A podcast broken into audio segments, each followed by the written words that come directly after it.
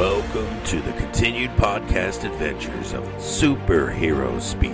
But I think many of the people that love this character and that love superheroes in general have used these stories as inspiration to say, you know what? I'm going to do something good in the world. I'm going to make a difference like my hero when I was a kid.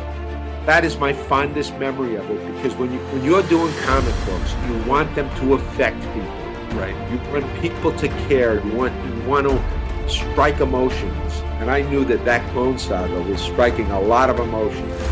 Can you Yeah. imagine uh, Pulp Fiction starring Goofy and uh, Mickey Mouse? I can totally imagine that. You I'm know sure what they somebody's call written it? that one Quarter too. pounder with cheese in France, Mickey? what? Boy, ale with cheese. Mickey. Yeah. I can totally. See? I, I would. I would watch the hell out of that movie. Yes, I gladly sa- sacrifice up my, my progeny to you, of a mighty Marvel beast. But Neal Adams is somewhere going, "Hmm, it's, uh, it's my time.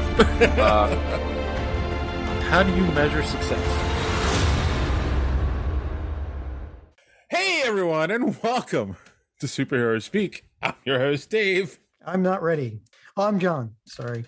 I'm JD. I'm not sure if I did the homework right. well, that well, that's a good question. We'll get to that. Before we get to the homework, how is everyone doing? John, how was your week? Anything exciting? No, no, just work. Like you know, the the unerring, soul crushing, day by day work, and and a manager that micromanages me, which is just fun. I'm sure. I'm sure nobody at, that works with me, you know, who knows about the podcast, um, is listening. So 16 ton. What do you get? Another day older, deeper in debt. yes, You make you make me laugh, sad clown. how about you, JD? I'm the father of a kindergartner. Mm, officially in school. I saw the pictures. It was pretty awesome. I have my days now. I'm getting so much stuff done. I'm getting to bed at a reasonable hour. It's crazy. What's that like? I don't know. I mean, like it's so new to me that my body still hasn't quite adjusted. I, I I'm single and I still don't get to bed on a good hour. like Yeah, but when you're single and you live like an unconventional lifestyle, it's easy. When you're when my only real job right now is to make sure he gets to school alive, you know, it's like, okay, I need to be up at seven, you know. And now to pick up the kid from school, because we originally wanted to drive him to and from every day. Because you know, we live in a small town and the school's in the next town over. It's like probably seven, eight miles, something like that. Mhm. So, you know, I, I figured I'll just drive them in the morning, you know. And we picked them up the first couple days, and it's like a 40 minute wait to pick the kids up because you can't just park and go away. You have to stand in line and they dismiss each individual kid. It's like a COVID protocol. And I looked at my wife, I'm like, he can take the goddamn bus from now on. oh I'll take him in, I'll take him in the morning. But this, like I did the math, I'm like, by the time I pick him up from school, he could be home from the bus. Yeah. So what am I doing other than wasting gas? and and, So, and then you yeah. get all the the parents that are like they're like like they're getting in line for the first Star Wars movie. Like they'll, they'll get there a half an hour before the line starts. That was me on day two. And I still yeah. was, and I still was like in the middle of the pack. Yeah, I, I remember that when I used to pick up my daughter. So yeah, Yeah. it's been it's been fun. So, so I'm curious, how was he on his on his first day? Was he sad or was he like, ah, No. see you later? Uh, he's like, peace out. Because again, we, we had him in uh, preschool at two. We had him in preschool at three. We didn't Mhm. preschool him last year with the COVID and all, which we, we decided, well, now that he's in kindergarten and the COVID is worse, this is the first time, this is the best time to bring him back into the world. Obviously, Obviously, that's what you do. And I have, we just live in the country. There's people that are mad that the state requires kids to wear masks to school. It's, So- I don't even like. I've seen so many YouTube videos of that. yes, just- yes. That's another topic for another conversation. But yeah, he was good. Uh, And I got him next that day. I'm like, what'd you think, bud? You like school? He goes, well, obviously, I didn't like it. And I'm like, really? Only one day? And he's like, yeah, she tells me what to do. I don't oh, like it. I don't like it. Fa- So- fatal flaw. Yeah, we have to. Uh, I don't know where he gets that from. Um, so we're learning on, you know, having to take direction again because again, the year off from school, eh, well, having to get back in the swing of things, Yeah. a little challenging. So, but so like he he's eating his lunch every day on the ride home because he doesn't keep his yap shut during during lunchtime. so he's not eating his lunch Nice. because talking is more important. yep. So yes, it's I been. wonder. I wonder who gets that from. Hey, no, and when it comes to food, my lock in and I take care of business. So that is not that is not for me. That even the wife said, "Well, that's one thing he didn't get from you." Like, yeah, I shut when the food comes, I shut up and I take care of business. And he is he's like that with dinner too. Like we're sitting at dinner table forever, waiting for him to finish. So, and then we got he got to watch Ghostbusters one and two this week as a reward for doing well for school. Well, you're obviously bringing him up correctly. I mean, Thank you. He loves the Ghostbusters. He was a Ghostbuster for Halloween two years ago. And strangely enough, he wants to be a Ghostbuster again, which I find to be an interesting move for a five year old wanting to repeat his Halloween costume. But whatever. So I know I know you don't like conventions, but they do have the Ghostbuster contingents You there. know, a lot of them, you know. It- when things get a little bit better, because we went to the aquarium Oh, the day oh, before yeah, school yeah. started, Mhm. and he loved he loved going into Chicago and going to see the aquarium. And we named an otter Richie, and he talks about Richie incessantly. So, like when the time comes, I will take him to a show. That I is not the right time though. No, no, it's yeah, not. no, not now. Yeah.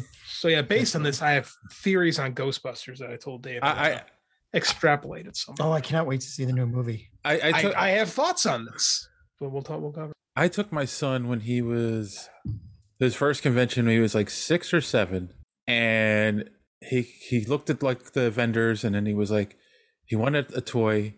Like okay, okay, I'll get it for you. I'll get it for you. And we, we walked around, and walked, and then finally, he, he wanted a Tie Fighter, of all things. It was a vendor had like an old Tie Fighter from the, I think it was the Force Unleashed series, so the '90s. You know, I'm like okay, we, I bought him for it, and then it, then once he got it, he's like, all right, I'm ready to go home. So yeah, I'm expecting that too. We uh, we have an issue right now with the gimmies with toys. Part of it, we don't spoil him, but other people in his life who will go nameless spoil him. Older people who may or not be not be related to us. So like The ones who are got a- supposed to. Yeah, that's Yes. in their job. Yes, but I mean, it's given a little bit of I want this, I want that, I need this toy. So we're trying to like lean back on how much he we forbade he's forbidden from watching YouTube. I think I mentioned this on the show last. week. yes, That's probably healthier. Well, it definitely is because like he doesn't have the because they'll just watch these toys kids like shows and be like, I need this toy, I need this toy, I want this toy. And now he wants to like start doing. He wants we can make a Ghostbusters movie, and I'm like, oh god, I used to do that for a living. I don't want to do that. Like, No, he meant stop motion. I'm sure. no, he wants to like videotape thing. I mean, like the kids too much like me. So I'm like, okay, when he figures out how to do it on his own, he could do. I'm, I want nothing to do with that. Oh, wow. We play all the time. I'm just not. That's why I, st- I still do that for like a living. I'm like, I don't want to play with a camera and edit when I'm hanging out with my kid. That's work, man. yeah. So, how are you, Dave? What's in your life? I have had a week. Well, we all have had a week. I mean, it's, it's just like it's what seven days are. Seven. I, I I don't. I had like I had Wait, a wait, wait, wait, wait, wait. Seven? Are you telling me the Beatles lied to me? Yes. Well, lied- shit. Yeah, they they tried to squeeze an extra day in for us, and it didn't work. Oh, sons of bitches. I got a new phone, not because I wanted to. Android um, or iPhone? Android. I so my phone had been acting up, and I did drop it at one point. It had a small crack in this in the screen, and I was like, ah, okay. But I'm like, I was trying to hold out as long as I could, and then I- was it yeah Friday morning, walking home from the gym, the screen just stops working altogether. And on modern phones, if your screen doesn't work, that's it. It's just a paperweight at that point. That is basically. Well, I mean, now you've Nothing else. There's no if the- buttons. Yeah. If the, well, if the screen doesn't work, technically you have a phone from 1990s. But so so it's funny because like now I I went and ordered it online. I didn't go to the T-Mobile store, and I did pay for the next day shipping.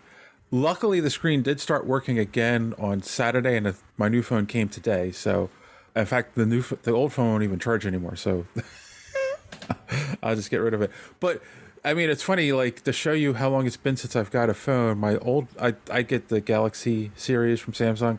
My old one's a seven. The new one's a twenty. You know, so that's It's a long thirteen time. 13 generations? apparently.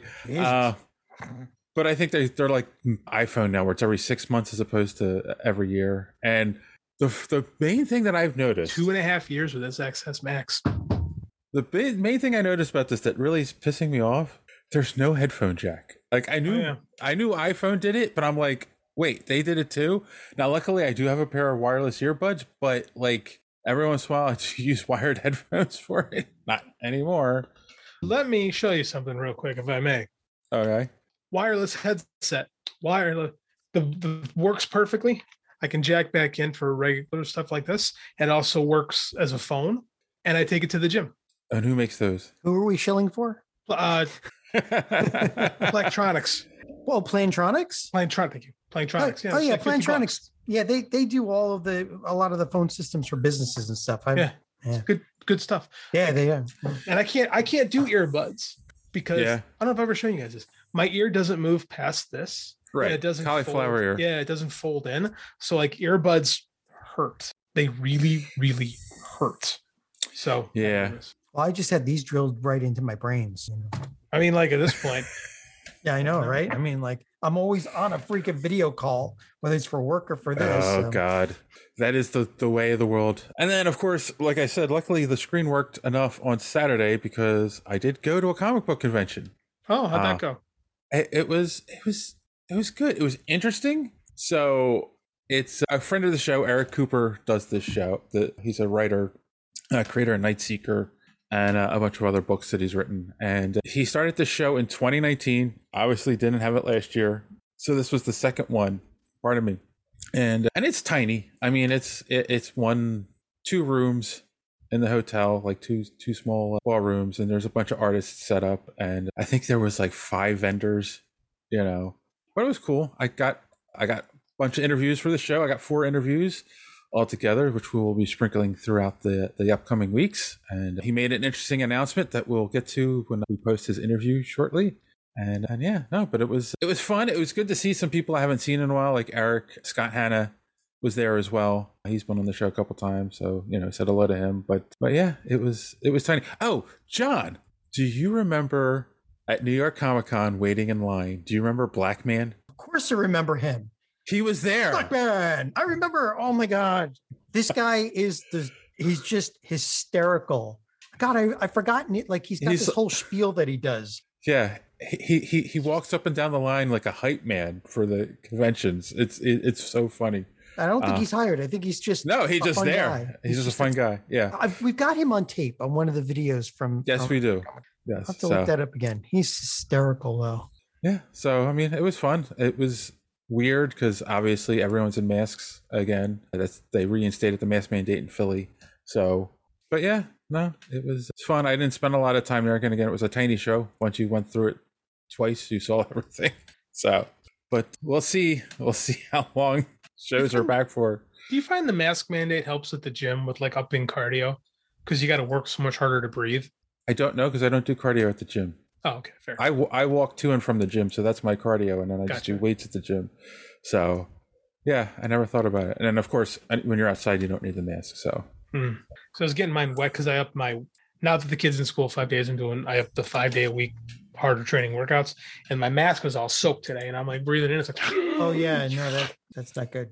well, yeah, because you've got a sock over your face while you're trying to breathe It's like heavy. being it's like being waterboarded. Almost. Yeah, not as bad. I'm Not, clearly, not, not, not as bad. No. no. clearly being hyperbolic. Yes. Yes. But yeah, no, I don't know. And I don't know. I have to see, I'd have to ask someone who's like on the treadmill, like, are you noticing a difference with that on your face? Yeah. Just when the kettlebell swings, like a kettlebell swing circuit, and like I kept breathing in, and I kept like, uh,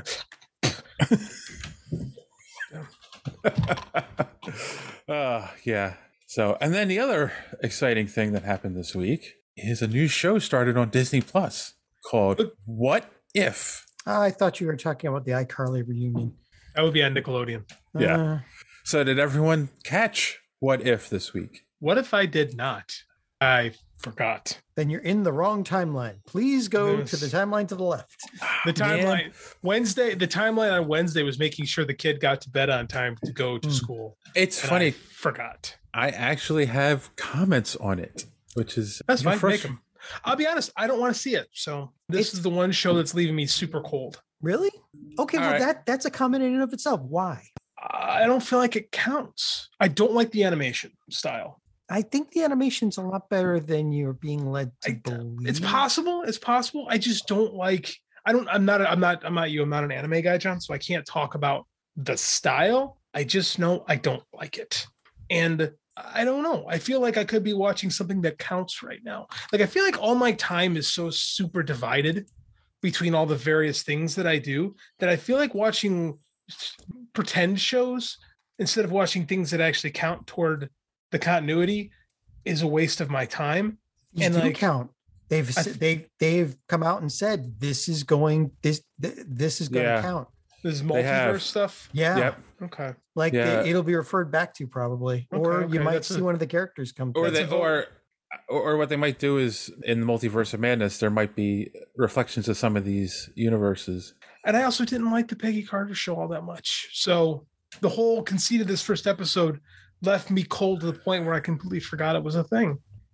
Yeah. Okay. I just I don't know, man. I'm probably I think I'm on an island on this one, and I'm you okay. might be. It's peaceful here. You're you're on you're on the JD Island. there's there's gotta- nothing wrong with that. We have I'm on the beach. We have daiquiris.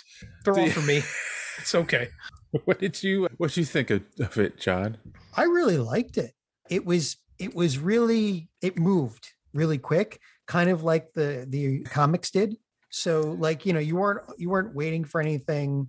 It just like it would go boom boom boom, just go right down the line of all the things that were happening, like as if it were just basically listing, you know, all of the all of the things that arose from that one different choice. So so there was no, at no point was I bored or waiting for something to happen. There was no real bunch of, there's no real exposition, no no real character development per se, but they don't really need it because we know all the characters. And it just and the cel shading, it, it depends. Cel shading can be good and it could be bad. It de- it depends on how much uh, work you do in the backgrounds and how how you make it pop. And Yeah. they did a really good job. I mean, speaking as an animation guy, they they made they, they did a really good job. I mean, you can you can see they put a hell of a lot of money into this. So I mean, it's not as bad as some of the cel shading that you've seen. Like sometimes for for cel shading, they'll make the backgrounds very ob- obtuse or obscured, or just you know kind of foggy to you know make the characters pop more and and to save on animation. But in this case, like everything was fully rendered. It was Right. good. Yeah. Hmm. So, but yeah, I, I, I mean, I liked it. It's, it was, it was, it was interesting, you know, to see the, the the the choice that Peggy made, and and you know what what followed from that. So, and it wasn't Shumagora, by the way. As a, it might have been many angles. what one of the many angles, but As a fan of the original comic, yeah, I, it's not bad, but at the same time, I was slightly disappointed. Why? Well, number one, usually in some of the better What If comics, the story takes a dark turn because of whatever the change was. ah, yeah, yeah. I was waiting for that shoe to drop. That's true. Like Shuma-Gorath came out, I But was it- figuring that's the end of that that Es- timeline. And essentially, essentially, things were kind of better because of the change, at least during World War II. And two, like it was just the same story as the first Avenger, but now it's Peggy instead of Captain America. Like, like that's that that's the whole thing. Instead of Steve, it's Peggy. They, they just switched roles basically, and then. I I mean, the the, the, the curveball they give us is the Iron Mon- Ironmonger, the uh, the the first Iron Man. yeah, the first Iron Man suit, or the, The, what it- was it the Stomper? yeah, Stomper, Hydra Stomper. That's what they Mm. call it in the in the cartoon. So it was like, oh, okay, I kind of see what you did there, but it's like, eh. I mean, even down to the point where something happens and she ends up in modern time at the end of the show, and it was just like, really?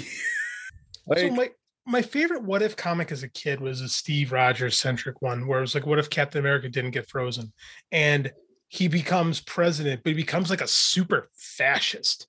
And it's like the worst thing that could have happened is when Steve Rogers becomes president. And the first it's two part episode. The first one ends I forget who finds him but then you find Steve Rogers in ice and then you melt out it turns out Steve Rogers did get frozen and this guy has been the Red Skull all along Oh, and I'm like, what a great twist. Because, like I said, the, these, the what ifs are at their best, I think, when they're super dark stories that couldn't have happened in the Marvel universe. right. And I didn't think they, and I guess that's part of me too, is I just don't feel like they would go there, you know? That's Well, that's they that- might they might still because you see in some of the You- promos you you, could got the right. you got the zombies.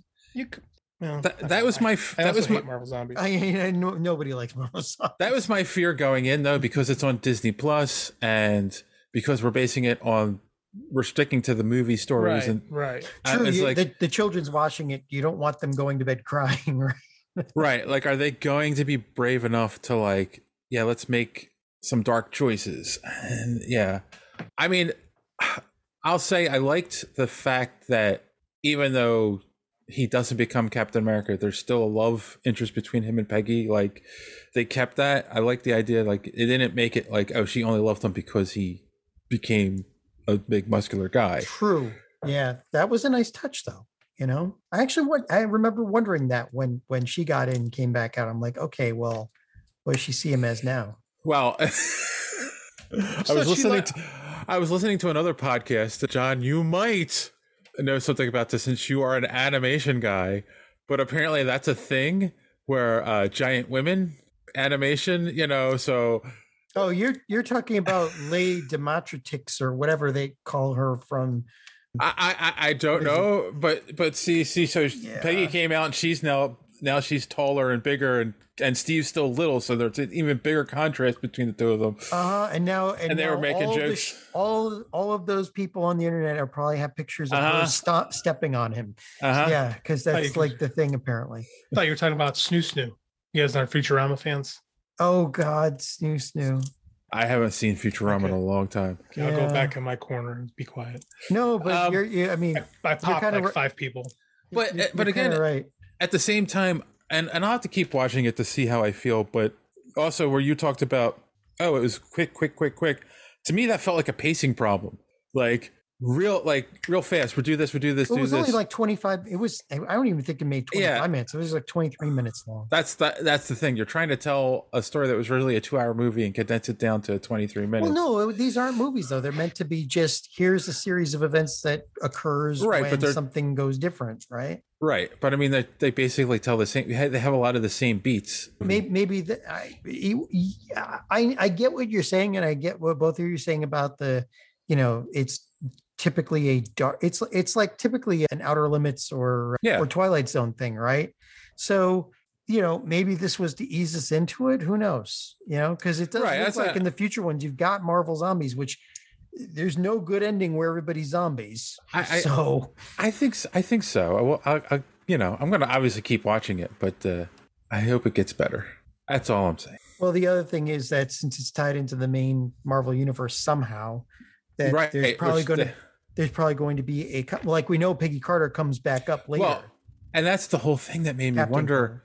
That's the whole thing that made me wonder at the end. And my son's like, "No, I think they're going to be standalone stories." But the fact that they end it with Nick Fury f- finding her basically and and Hawkeye, it's like, are they setting this up to be and condensed MCU connected stories? You know, one continuous story instead of I don't think it's going to be not. continuous. I Yeah. hope not. Like that's that's not what if then. That's just an alternate universe. right. It's it's a, a single alternate universe, right? Yeah, well, from what it looked like, I mean, this this must play into uh, multiverse of madness because we saw a couple of we saw at least two different Doctor Stranges in the promos, and you know, if he starts pulling people out of other timelines, then yeah, they could connect it that way, even though the original the the singular what if uh, scenarios still play out in their own timelines. Yeah, possibly. We'll see. We'll see how it, It's it Lady. Dimitrescu that everybody's everybody's dreaming of her stepping on it, you know, a 10 foot tall, 800 pound woman, but uh, Sounds great. it's from Resident Evil. Hmm. There's a big bad from Resident Evil. Apparently, Gotcha. apparently there's a fetish for her or something weird. Okay. So, so yeah, there's- yeah, Dave. There's that and the 50 foot woman. that I saw. Attack of the 50 Attack of the 50 foot woman. Misty Mystery Science Theater, man.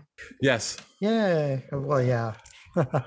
Speaking of of stories that we'll never get, we last week had talked. Oh yeah, social media madness. Uh, last week Damn it, we're so close. we talked about. I guess okay, fine. I'll I'll I'll end the like I said the what if. I'll keep watching. Hopefully it gets better. I'm sure JD will eventually watch an episode just to give it a chance. I'll I'm gonna probably watch the whole thing. I like it. It's fun. But we had talked about Ryan Reynolds wants to do a Deadpool Bambi crossover. And Shadow Walker shocked me with no Deadpool and Bambi crossover. Deadpool should be canceled. What? Deadpool's gonna reach through the fourth wall and strangle you, pal. I bet this guy's a lot of fun at parties. Yeah, I mean, I, I, I, I How? why does it? Being facetious. How would anyone want? Why would anyone want to cancel Deadpool or Ryan Reynolds? Is for that fact. I don't know. It shocked me. Bad take. It was a very bad take. Speaking of of not a bad take, This is quite a comment. we had Leslie Grace. Um, we had talked about Leslie Grace has been cast as Batgirl in the upcoming uh, HBO Max film, and uh, Wonder Woman's side piece said, "I think it's a fantastic bit of casting. I don't know anything about her though. Expect she's Except except she's finer than a caramel camel. a camel hair. Eh, at least he said hair. Yes. uh, a lot of interesting takes this week, guys. The internet is full of them. We are wallowing with the pigs. We're down in the mud this week on Superhero Speak. Oh, we were there last week too. So uh, we'll get to that. That's where we are. All right, all right. We had talked about Michael B. Jordan is developing a Superman series for HBO Max, and we had Rob from New York say terrible. Regardless of Calvin Ellis or Clark Kent, bring back Henry Cavill as Superman. I- Okay. If HBO Max wants to do a black Superman, they already have that similar character in house, and he's a fantastic. A whole new exciting franchise universe can start from there, from Yeah, scratch. so this guy didn't listen to the show where we talked about this. Obviously, he didn't listen. Also, it's like, yes, I love Henry Cavill. I think he could be an amazing Superman, but not with the scripts that he's been given. No. And they want to do something different. So whatever. The Recast It podcast said, I hate it. DC needs to stop trying to make Superman a dark and brooding character. He's the light of the universe. Yes. Okay, I don't disagree with what he's saying. Did I miss something where they said that that Michael B. Jordan would be playing No. him as a brooding character? Or are we just I- going to assume that? I think I think people are just assuming that because Because they, they that's what they've they- been doing. Yeah, like every time, every time we think we're gonna get a good Superman, they mess it up somehow. But I mean, to be May- fair, maybe he is. Maybe that is. I mean, that grant that is not the Calvin Ellis character necessarily, but like, I don't know. I think this this particular take is a tad presumptuous because we literally don't know what they're doing. Right. And, but I mean, I guess you also look at uh, Michael B. Jordan as even his Johnny Storm was kind of brooding. You have uh, well, that- Creed and for, then but Fan Four Stick you're talking about again, again with the and really Killmonger. writing. I wouldn't call I wouldn't call Adonis Creed brooding. Like he's one of the most driven, like Driven, right? But he's not. characters. Like like he's not fan. But I mean, I wouldn't call. He wasn't like Hamlet sitting there like brooding upon like the meaning of things. Like True. I that's not. I don't know. Like I don't like. Yeah, that's Killmonger, but I mean, like the man does more than just play Killmonger. So I think that this this whole take is based on presumptions. I mean, let's be real. We just saw the Suicide Squad. There wasn't a bit of brooding in that thing. Hmm. No, there wasn't. They, there they didn't live long enough to. Yes, nary a nary a brood in sight. if anyone did start to brood, they got shot. Truth. Yeah, That's about how it worked out. it is a big presumption. D Square tweeted at us this week. He said, "Bloodsport.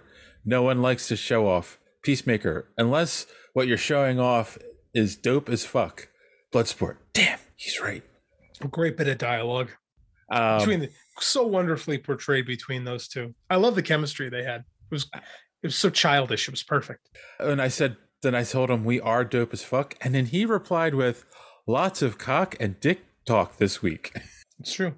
We have we have both cocks and dicks. Just a little something for the ladies. Some have one of each.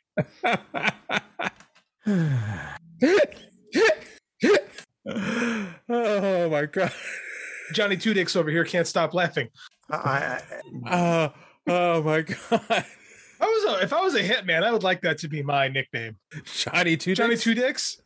That'd be a great one. Everybody remember that guy. Shit, here comes Two Dicks. That's right. You really get fucked up by him. I think I think we just found the title of the episode. Hell yeah! It's been a while since I've had a title. All right. My Uh, student's back. Sc- score? Speaking of being excited, we talked about uh, Quantumania has begun filming, and Yay. Ucho Dore Parlay Hour tweeted at us uh, a gif of, of I don't know what this is from, but it's the guy's going yeah Cobra Kai. Cobra, Cobra Kai. Oh, see, I've never watched Cobra Kai. I watched the pilot. It was phenomenal, and I never saw another episode. I guess I can watch it now that it's on Netflix. I Yeah, can't that's- bring myself to watch it, so Why? Do you not like the Karate Kid? I don't. I don't know. It's just Okay, hold on. something about the premise doesn't. You did not like the Karate Kid. I need to like go step back to this. No, no. I mean, the Karate Kid was fine. It was okay, but something about the premise, you know, I don't know. Something about the premise doesn't catch me. Okay. I mean, who do you like- root? Who do you root for in that? it's a comedy, so I mean, like neither. Hmm. Like it play. It's not like a straight drama. You're supposed to kind of chuckle a little bit at it, but like nostalgia. I don't know. A dramedy, I guess you call it. I don't know, man. I. I don't know. Maybe it- maybe I'll pick it up at some point when I'm in the mood, but I never really. The pilot was really good. It was. I saw it when it was on YouTube TV, and they're like, "You should buy YouTube TV to continue this." It's like, fucking, I'm not buying YouTube TV. Do you know who you're talking to? John with the hot take. Yeah, John. John's. I don't like the Karate Kid take. Stunned me. It's not. I don't like it. It's it's like eh, it's, it was okay. Uh, Wow. And the topic that will never die talked about, of course, the Masters of the Universe revelation. Oh, more Oh my He-Man talk. God. Wonderful. Christ. Uh, and uh, Mar Mauricio Mauricio. Mauricio RNC said, "I saw it a couple days ago and I liked it. Finally, someone saw an opportunity at the time that was the hero is transforming. At the time, the hero is transforming. I don't know if I don't know if I agree with that statement. I know you don't agree with the statement. No, no, in the sense of like the idea that the concept of a hero is transforming. Like a hero is still a hero. It doesn't matter what gender they are, what race they are, any of that stuff. But a hero is, should still be a hero. You know, it's again, it goes back to our always that we talk about on the show the whole time, like us the Superman argument. He's the he, person you're supposed to look up to. You know, the light at the end of the tunnel. That whole idea that Was that He-Man? When was He-Man ever that guy? I didn't say He-Man was that guy. I'm just saying Oh, the okay. idea, the idea of a hero. That's all. See, now I want to hear Bonnie Tyler's "We Need the Hero." They Oh my used it in the they used it in the trailer for He-Man. That's probably why that's in my subconscious. Yes. Because that's yes, that's probably why. Yeah, JD needs a hero. I go for a sa- I go for a sandwich if it was on gluten-free bread. all right. Well, that is all the social media madness for this week. Got so celiac disease. It's serious. Uh, we call them we call them hoagies around here. Gives you the Right. poops. You know, I've never had a real Philly cheesesteak, like a real, real one. Oh my god! I've never my really God. been to Philly. Like I've only been like through the airport. Like I've never You- actually like been to Philadelphia. No, you have to get one off of one of the food trucks that hasn't been health inspected in at least two years. Oh, hot, I, I took my kid to a hot dog vendor, a Chicago side hot dog vendor in the city, uh, Chicago, excuse me. Same exact concept. Like, could this place pass health? Probably not. Vienna beef hot dog, Yeah, chef's kiss. It's beautiful. just watch out for the secret ingredient. rats. It's Vienna beef. That's what they call them. It's I'm pretty sure it's rats. But that's okay. There's a lot of them here. You gotta do something. with it. Uh, well, on that note, here's our good friend D Square to tell you how you can follow us on social media and be part of social media madness. Enjoying the show? Want to be part of social media madness? Make sure you are following superheroespeak.com where you can find all of the show's social media links at the top of the page. While you're there, you can check out old episodes of the podcast as well as some other great content. Check the site often because we are posting some great comic reviews as well as comic book and movie news content every day. Make sure and follow us on Twitter at Superhero Speak. And while you're there, check out the rest of the Geek World All Stars Podcast Network. You can follow them at stars underscore geek. Geek World All Star Podcast Network include great programs such as the Pop Prison Power Podcast, Cult 45, So Wizard, Fans on Patrol, the Gorilla Brain podcast, and of course, Superhero Speak. Search for hashtag GW All Stars. You will not be disappointed. Now it's back to Dave and the boys on Superhero Speak. Thank you for that, Don. And don't forget to check out the Omega Level Nerds podcast, available on YouTube and wherever podcasts are available. So this is a Don question because I know he listens and interacts with us, and it's quite fun. So we were talking about the Philly cheesesteak, right? That's a Philly thing, and Uh-huh. I mentioned Right. the Chicago style hot dog. That's the Chicago thing. Don, what the hell do people eat in Cleveland other than like depression from your lack of from your lack of sports team success? What is the that's a good one? I'm proud of myself on that. The what is the the the the, the meal of choice in Lake Erie? Like what what do you guys do? In Lake Erie? Is that's for Cleveland? It's not Lake Erie. Yeah, I, I don't know. I don't know. That is a good question, What Don. is Don or any Clevelander who might be listening to this episode tweeted us at Superhero Speak and tell us what we're missing in Cleveland. yes. That's a new podcast. What, what are we missing? What are we in missing in Cleveland? Potential other episode title if Johnny Two Dicks is a little too blue for the room. well, on that note, I'm just gonna sigh every time I hear. as we contemplate on what are we missing in Cleveland, we'll take our first commercial break and we'll be right back. After these messages, we'll be right back. All right, we're back. We have a little bit of news to talk about this week. Kind of a slow Uh, week. Kind of a slow week. Except for the one really big story. It's been a kind of a slow week. I Um, think it's a big story. Okay, continue. Well, it was big enough, and that's and that's one of the things I want to aspects I want to talk about because it was big enough to be picked up by regular news outlets. But yet, when the regular news outlets picked it up, they got it so wrong. Of course they did because they don't do research on that crap. No, they don't. They're, they're Um, looking Never for because they know that it's gonna the headline's gonna get clicks, and that's all they care about. exactly, exactly. Well, let's open this can of worms. Uh oh, JD. I got a text. Sorry, I was leaning up against my. computer. Did I freeze? No, Oh, edit point. I can see you. All right, sorry. No, my computer went crazy for a second. Oh, okay.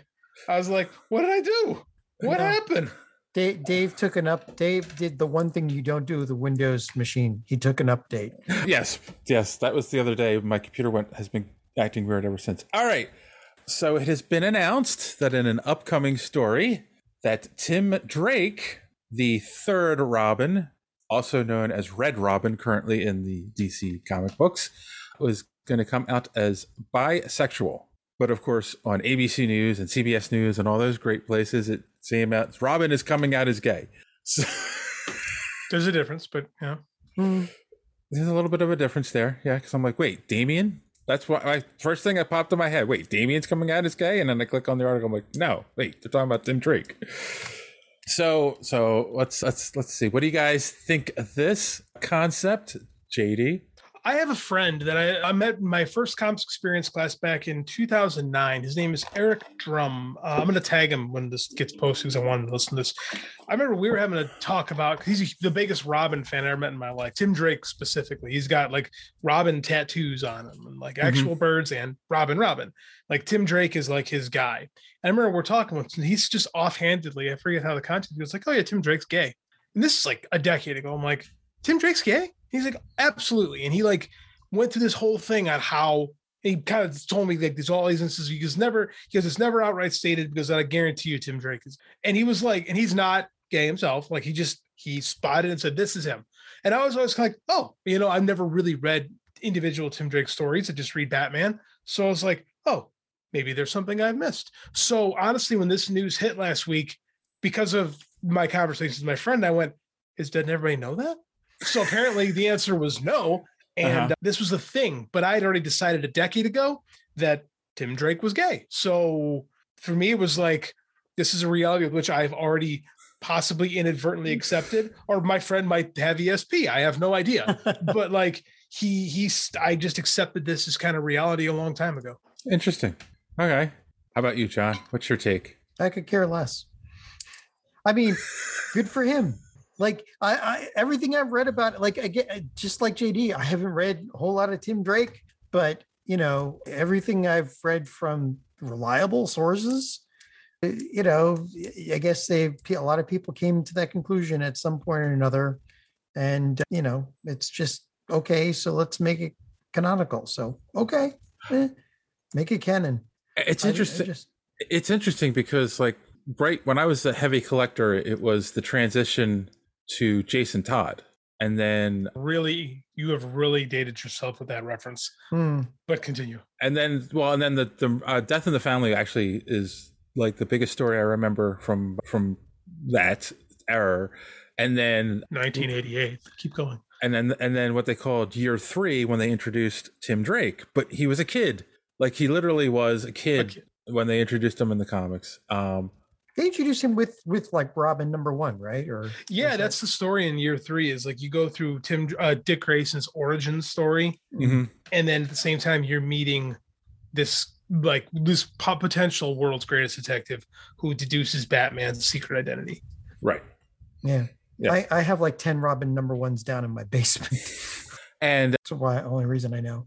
but then like then transition and then that's kind of when i stopped heavily collecting that kind of stuff and then and stuck with mainly marvel and then the the animated series came out and as anyone remembers in the animated series they skipped over jason todd they go from uh dick grayson right to tim drake Right. That's because Jason was dead and blew up and beaten Yeah. with a crowbar. So it's not stuff that works well in children's animation.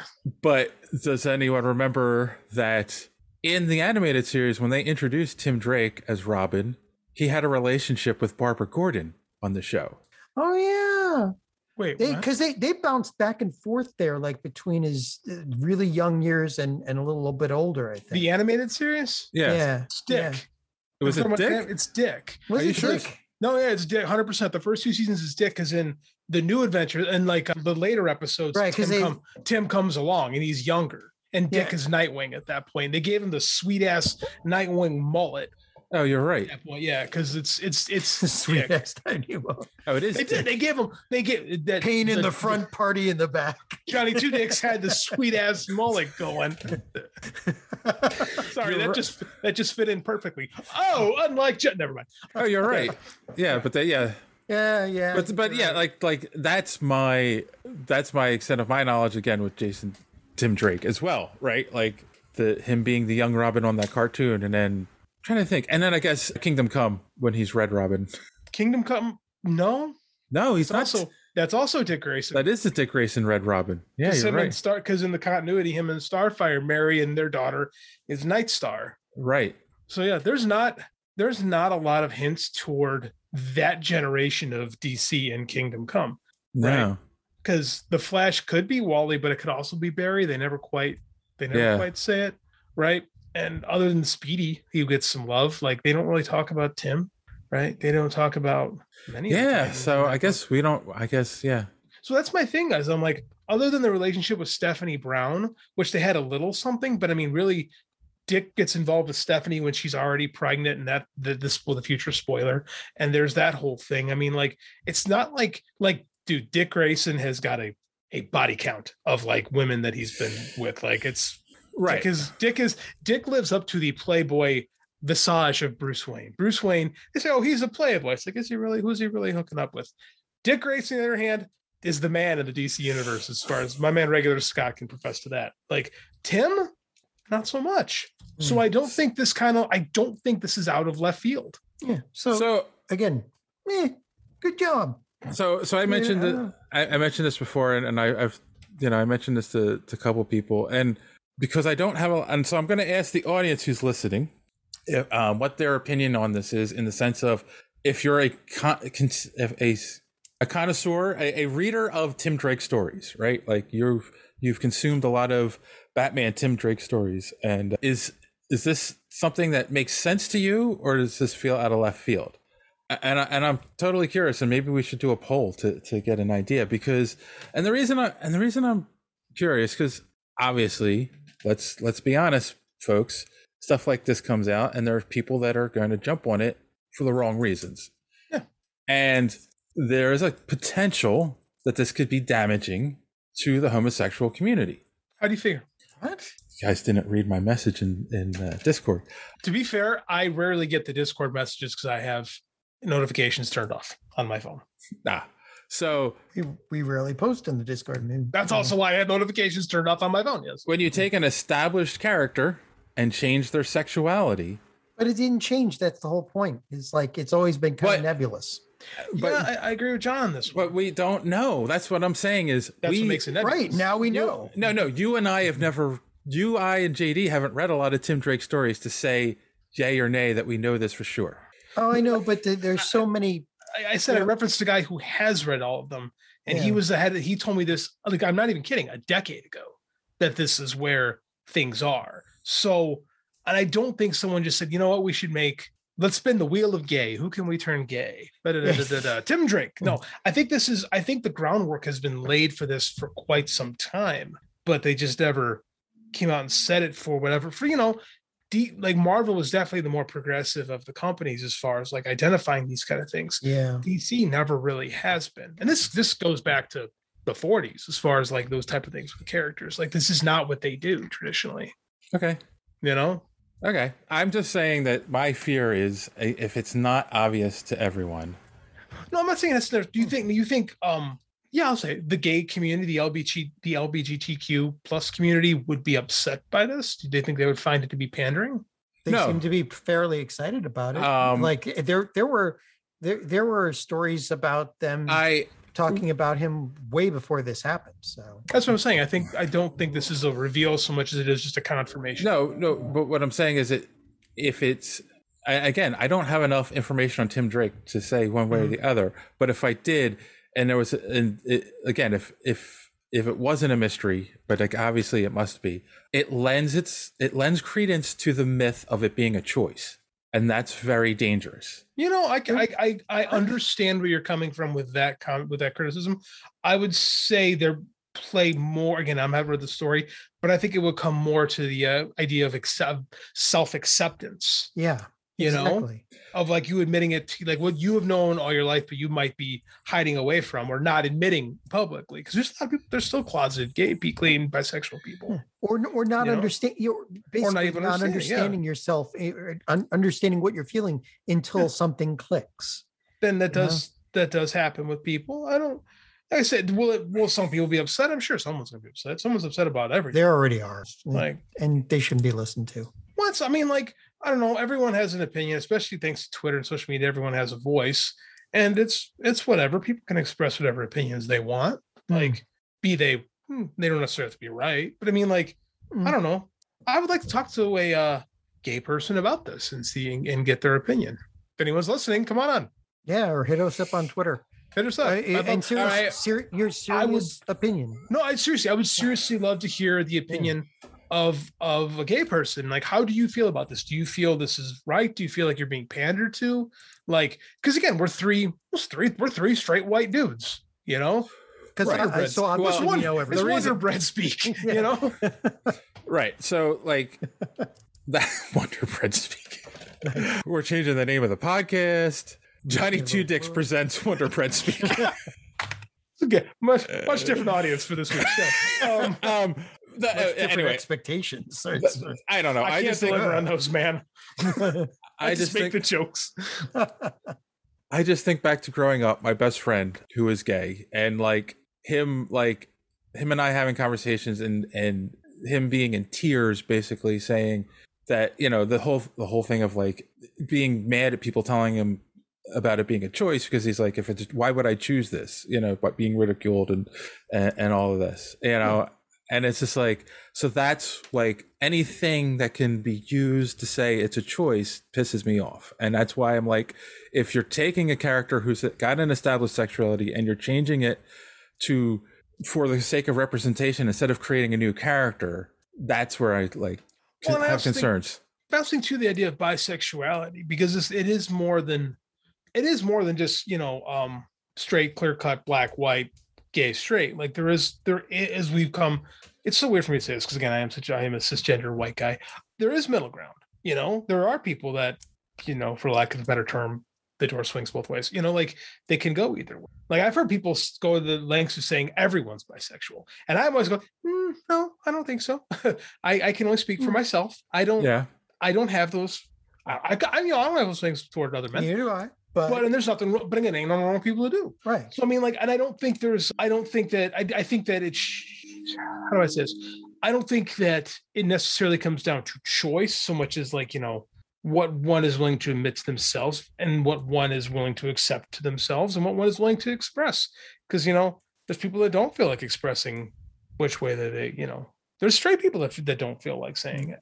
I mean, know, I genetic research has proved that there there is a huge there's a there's a spectrum between full, you know, Mhm. hetero and and and full homosexuals. So And you know, everybody. ex- exists in the animal kingdom. I mean, this is a, this is something that exists. So, So so there's there's nature, and then there's our society, which tends to force people to repress it until they have the ability, the freedom, or the time to figure out, hey, this is actually how I feel. So, you know, I, I don't feel I, I I get what you say, Dave, and Mm-hmm. I you know I actually agree with you on this, but I don't think that this particular story has that kind of Oh, and I'm and I'm not to it. I, I mean, I, I know don't what you mean. And the thing is, and I know that that's the whole thing is that stuff like this is not done out of malice. It's done out of good intention. But Hmm. you know, does anyone consider those sides of these things when they decide to do it? And if if what JD is saying is true about Tim Drake, because I don't have enough information on the character, then they did think about that. Well, let, let's let's put it this way though. As long as the writers didn't come out and say, "Hey, he decided to, that today he's going to be gay when he would never was before," as long as they're not like actually injecting into the story that he's making a choice and it's not just something that he feels, then the only problem I have is with people that would be doing what you're saying, which would be, you know, promoting that it's it's a choice. You know, Right. it's not it's not a it's not nature, it's a choice. So, you know, who cares what they think, right? I'd like as long as how- long as the writers aren't sitting there like bolstering that argument, which I don't think they are in this case, then the people that are, you know, trying to promote this as a choice and and do, doing the, you know, the re-education, you know, things, the the the systems for that and knowing the people who are who are running DC cares? editor who are in DC editorial, maybe not running it necessarily, but but in DC editorial, Mhm. I know that that's not the thought process going on. yeah.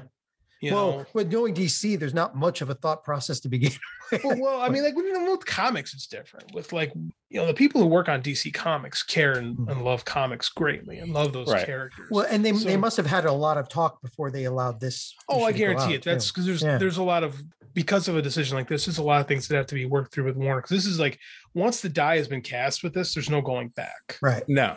You know, so this is a this took a long time, and I don't think I don't think Warner Brothers is in a position to put themselves in with that much of a bold. That's a bold political statement, quite frankly.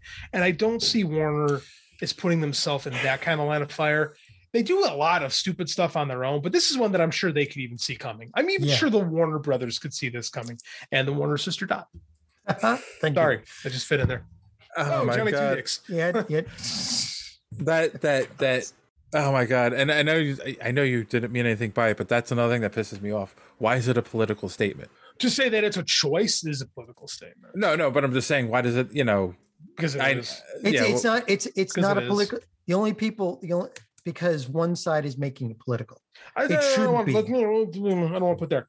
It Mm. is. It is. To say it is a choice is a political statement. Where where you fall in the political hierarchy of these things, it is, and you I know it too, because like you you say, anyone who understands this understands and a choice. Is how you're wired. right To say that it is a choice is a political statement. It just is. right all right I think we handled that as tactfully as three white dudes could possibly do it. three is white not- three, Three white straight cis- white dudes. all right Which So is these not that three- well, but uh, these All the three- tact of Larry Moe and Kirby. Nya, nya, nya, nya. all right so if you're listening and you haven't stopped listening at this point tell Thank you. us over on twitter what you think of this because we want to know especially if if you're in the homosexual community or um, I would love to hear someone. That, Yeah. I would love to hear from somebody. if could if tell if us this. Tim or Somebody more authoritative than three white guys on It- the subject. if Tim or Billy is listening to this, especially Billy, because you're the bigger comic book fan of the two of you, um, you know, let me know what you think. All right. Moving on, staying in the DC camp. This one I kind of found interesting. You guys remember a movie called Batman Returns? yes, Yes. Do you remember Danny DeVito played the Penguin? yes, Uh, he probably, yeah. Well, to celebrate the Penguin's 80th birthday, he is going to write a comic book story for the Penguin. it's a fun gimmick. I like this idea. I don't like Okay. I don't know what kind of writer Danny DeVito is. Do like I know he's directed some movies, but has he written anything? Doesn't matter. He knows how to tell. He's directed, so he knows how to tell a story. The editor. I don't know who. I don't know who's running the Bat Office now. It's not Jamie Rich anymore, but I know someone's gonna hold his hand and walk him through it and make it True. more like a comic. Like it's a. You can't lose in this, right? Like I'm sure the dialogue will be fine. It will be adequate. It'll be one issue. They'll move on. It's a cute. It's a. It's a fun little gimmick story that makes complete sense. Well, then, do you have Pee Wee Herman right? Not Pee Wee Herman. Who's the actor who? Paul Reubens. Not Paul Reubens, but because he played his father from the Gotham show. The No, no one cares about the guy who played the Penguin on Gotham. but he was the main No one antagonist. gives a shit about that guy. What what what what is this show that you're talking about? I don't. No, I that don't- show is in that is so in the past. Now, if Burgess Meredith wants to write about a penguin story, you say yes because he's been dead for a long time, and that's impressive. I was gonna say, how is a dead man? that's what. That's the point. Oh, it'd be a dead man story. Oh, Nice. That was nice. Uh, now, do Yeah. you now? The question I would have is: Do you want him to write like a comic book accurate, serious joke, uh, Joker Penguin story, or do you want him to write it as the Penguin from Batman Returns? my guess would be he would write it from the perspective of his character because this is like when I was working in independent film, I learned that most actors, especially method actors, will actually write out their characters' backstory and stuff like that. Even if it's something established, they'll do this homework so they know how to get in the character's mind. And I imagine that he's already made these decisions up about things that his version of Oswald Cobblepot is already done. And based on the cover, I think we're gonna get his. I think we're gonna get the Burton Yeah. story. And they just launched the Batman '89 book. I still got to pick that up. Right. So why not? which ties right which ties in exactly. Why not do it? Like it's it's Danny DeVito. You do an on con an out of continuity thing. and You get some gimmicky buzz for it. And quite frankly, it's Danny DeVito. Everybody loves Danny DeVito. John, don't you love Danny DeVito? He's okay. Oh my God! Did you hate your childhood? I'm just curious. No, I just have a different sense of humor, and his his Didn't you watch Taxi growing up? no. Oh, you missed out. It was a good show. Oh, I know, but We were just uh, talking about Judd Hirsch yesterday too, coincidentally. and what's her face? The redhead who was on there, the one who Mary Lou Nardo. Yeah, who, who supposedly has an eidetic memory. So Supposedly, she grew up uh, a couple blocks away from my my grandfather's bakery on the northwest side Hmm. of Chicago. Yeah, see, I found her from the funny. old neighborhood. I found her funny, but whenever but Hot. Danny That's DeVito st- You found what? her hot. Hot. That's the term you're looking for. Well, no, see, yeah, that too. But there's you know there's there's 1980. This- that aside, that that is that is well everybody. No, she was funny. her- Yeah, exactly. That aside, she I found her funny, but She's Danny funny. DeVito's type of of humor doesn't click with me. So I think okay, and that stuff I get what you're saying, but I mean, like one, I think he's playing a different like him as the penguin isn't going to be him as you know Frank and, and Always Sunny. You know, true, true, true. So yeah, that I mean, and that's fine. You and he also he also I'd made like Matilda, and as a director, he's done some mm-hmm. stuff that would surprise you and how like heartfelt Yeah. it is. Yeah. oh, I know true. he's got that side I'm too, pull- and that's I'm fine pull too. I, I'll watch him in that. It's just it's just the the Seinfeld type humor, or the you know the humor that relies on meanness that doesn't never really got me.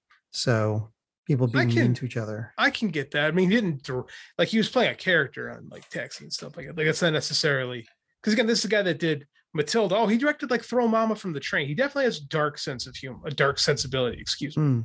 But I mean, like, Yes. because Throw Momma from the Train is a very, it's a dark, but like, there's like a, But it's an still in- it's there's so an bad it's a innocence joke. to it. Yeah, but there's Yeah. like an innocence to it too, right?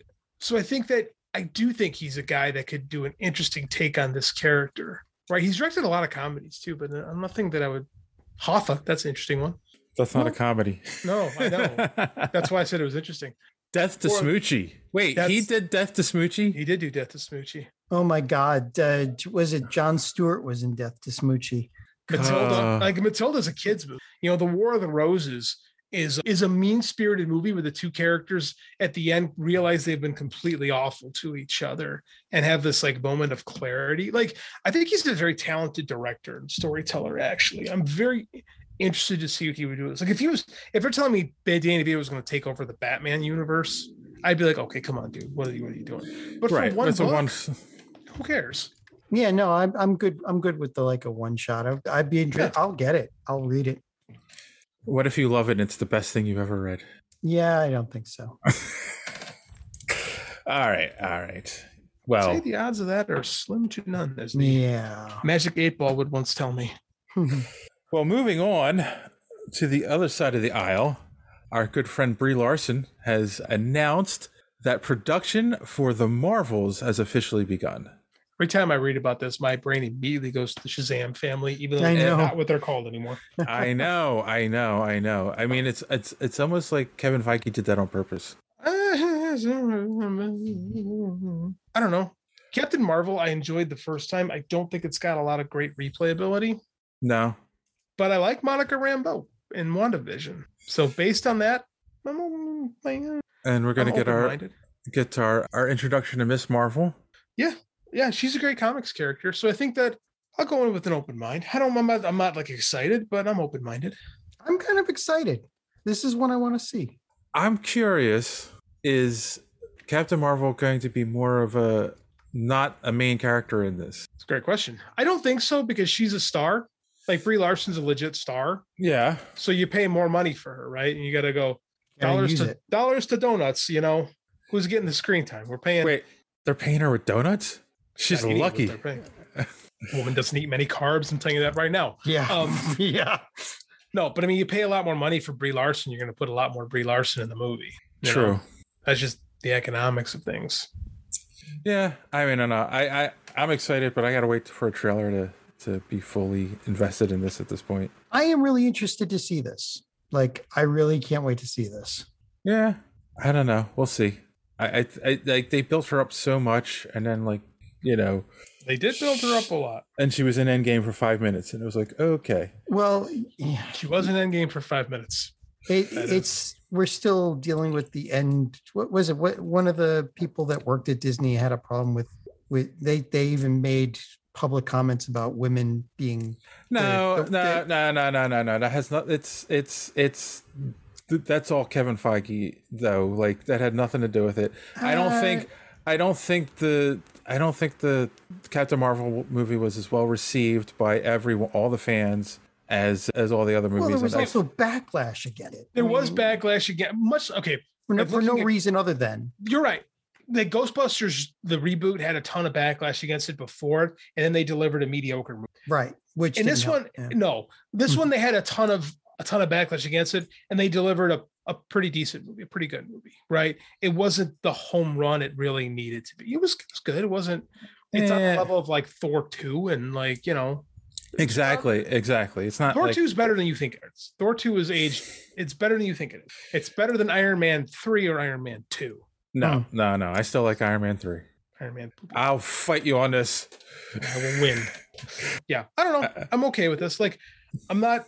I'm not. Well, I'm gonna sit at home and watch it on my TV. So, sure, Sam, give it. If I if I uh, if I kick in your two decks, you'll go down. You have to find them first, all the way out in Philadelphia. I was, I was going to say it's, you, you, you, that was a self-inflicted. I buried myself with that one Yes, and couldn't figure out how to pull my way out. So yourself. Your poor wife has to find them every night. Ooh, I wish. Um, All right, moving on. moving on. Moving way, way past that. So we'll see. We'll see. I, like I said, I want to see a trailer. All right. I want to see uh, the movie. But a movie that I don't need to see a trailer for because I know it's going to be epic as they build this cast of up better than it ever has been before. Sonic 2 has now has its knuckles. I read and this headline five times and couldn't believe it. I thought this was April Fool's. It is the one and only Idris Elba They're- they're- will be they're do- playing Knuckles. They're they're in doing this for the, 2. They're doing this for the furries, right? Like this is to get the the the, the furry vote. Does he have? He's he's got to have kids. It's got to be like He's he's gotta- got yeah, he's gotta have kids. and I it's know. got to be like he's doing it for his kids. It's- But it- but you, that's not the voice you expect to come from. no, No. because no. Sonic was Maybe. Sonic was I, Andy watched it eventually. He, he liked it, so I checked it out with him. It's actually much better than it had any right to be. Oh yeah. Um, much better. Dave was right about that. I, I don't know what to think about this.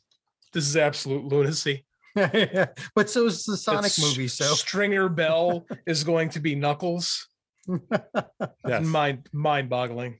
I don't even know how to react to it. To be honest with you, Bloodsport is Knuckles. Blood, he's Bloodsport, but he will always be Stringer Bell from The Wire. Yeah. Hmm. Possibly the greatest television show of all time. that's The I've. Wire. The That's what I've Wire is phenomenal. The I've Wire never is like the it's like the peak of crime drama television. There are so many I- people that made their bones in that. Yes. and- I- and, I am- have It gone is. on. It lives am- up to every bit of the hype. I hmm. am convinced there are subliminal messages in The Wire because I've never met you. Never meet anyone who's watched it who's like, "Yeah, I didn't like it," Because and I've never that- watched it. because it's that good. No, I It think really is. Subliminal really- messaging. It really is that good. David Simon might be the greatest television writer. Just like the subliminal messages we put in this podcast every week that aren't working. I was saying, we suck if that's if we're doing that. Yeah. So I'm color, color me interested. Yeah, I mean, John, I know I I, I got to see it because I saw the first one. I I got to see what happens. I haven't seen the first one, Oh, but It's maybe enter- I'll maybe it's I'll go see entertaining. it. It's entertaining. I mean, like, I'm not gonna tell you to rush out and see it. It's definitely a kids movie, but you know, James, what's the name of the actor? The guy who played this guy who played Cyclops, whose name I can I always want to call him James Marsters, Who? but that's Spike. That guy is in it, and he's like ageless. He's like Paul. Him and Paul Rudd have like some decrepit bodies hidden that are just doing all the aging for them. They're like vampires. there- there's Well, a there's a painting. goes- Like I guess it- do you want to go two degrees of of of timelessness? Like, eh, what's the one who played next in X Men with him? Janssen. Yeah, James she- Marsden? she's also Marsden. like That's it. yeah, but but but Famke, she was in an episode of the Next Generation, Mhm. to Star Trek: The Next Generation, and you see her that, and and the time between she's twenty and forty, no difference. She's at all. Xena. She was Xena Onatopp in uh, Goldeneye. Yes, Yes, we're way off topic. So yes, Knuckles, we're good. I wonder if Jim Carrey's going to come back as uh, Doctor Robotnik. I think so. I think he's coming back. Kind of have to. Well, especially the end. Like they set him up to. He, Yeah. he should be the villain, but you know, Yes, spoilers. spoilers for anyone. spoilers for a hasn't- two. Spoilers for a two and a half year old boost. Yeah.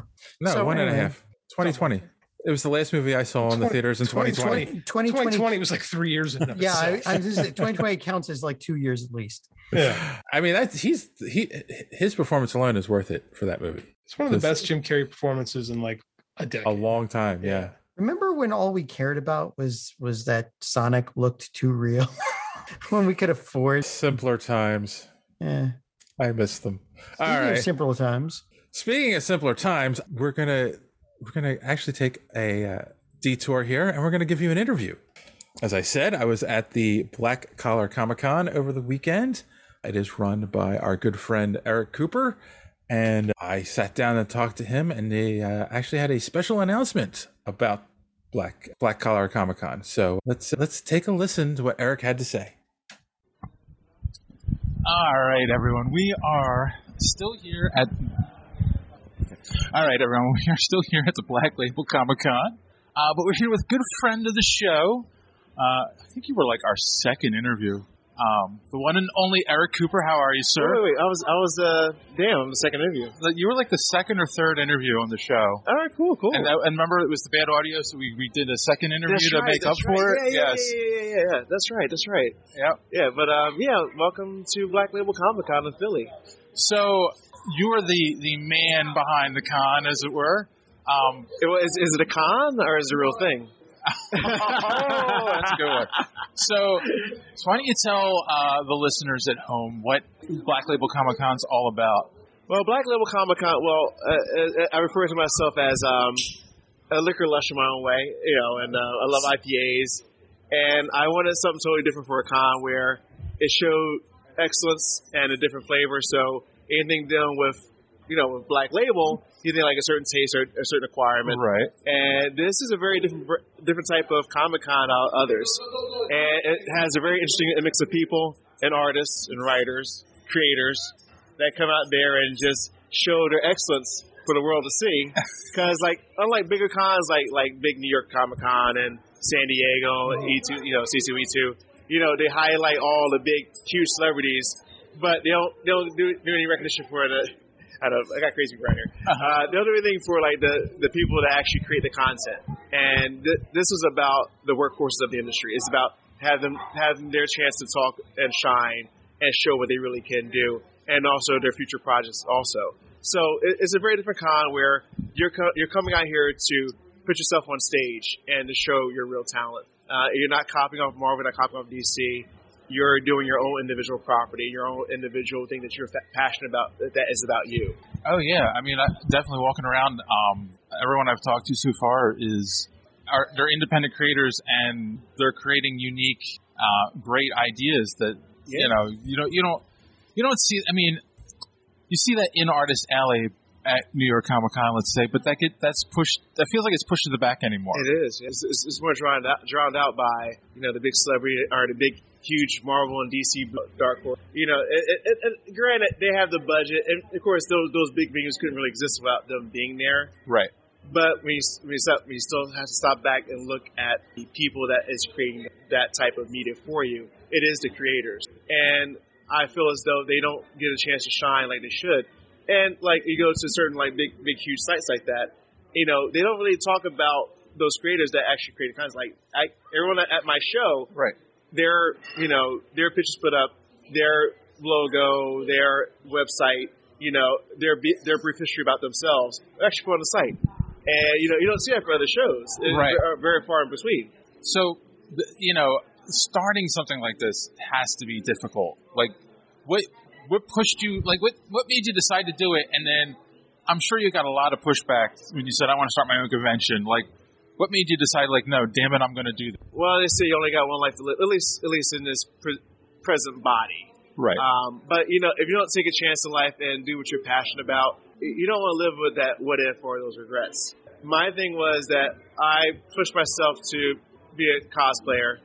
Put my first, you know, I was the first cosplayer's own character in the market, which is Nightseeker. And then I got to a point where I started publishing, people loved it. Then I broke the mold and said, well, I did novels, so let's do a picture in each, in each chapter to give an idea of the story. So Right. called caption novels. So I did that platform. Then we get to um, one of the other books. Um, was sorry, it was oh, um, merge. Oh, sorry, no, I'm sorry, Creedfield Triangle.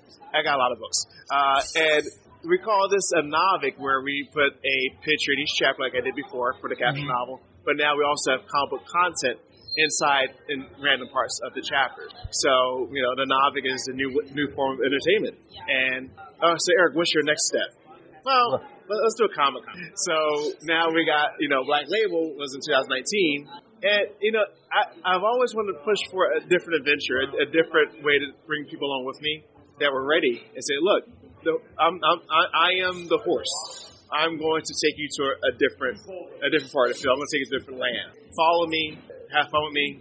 You're going to have a good time. You're going to learn a lot from me. And each creator I've talked to, they said, Eric, we've learned so much from being around you because you give back so much and so much, know, so much intelligence and stuff that you, that you do around other people and how to work people together. And it's about networking and getting those good vibes out there and have people appreciate it and want to grow with you. And now is my next step is to become a full digital publishing company. So Oh, that's wow. yeah. So Black Label Comic Con made the announcement last night at the dinner, and I'll make it here tonight to, today as well. Is that Black Label Comic Con will be so you will have also a magazine every three or four months as well. We'll be highlighting different creators around the world. It's not just America. Right. I want this to be world standing and to give people a real platform to tell their story and to have a media doing them because everything now is electric. Everything's Oh, yeah. electronic. So people, yeah, people access. So it'll probably be like a subscription thing, or you can just download the whole book if you want to. But I think the subscription thing will work pretty well because you have access to all the content. Right. And, and you know, you just look through that all you want. And just a monthly bi- membership, and everyone's happy. Cool. Cool. Yeah. So, wow. Um, do you have a do you have a plan on when that's going to actually start? Uh, We, we, I started doing research um, this year.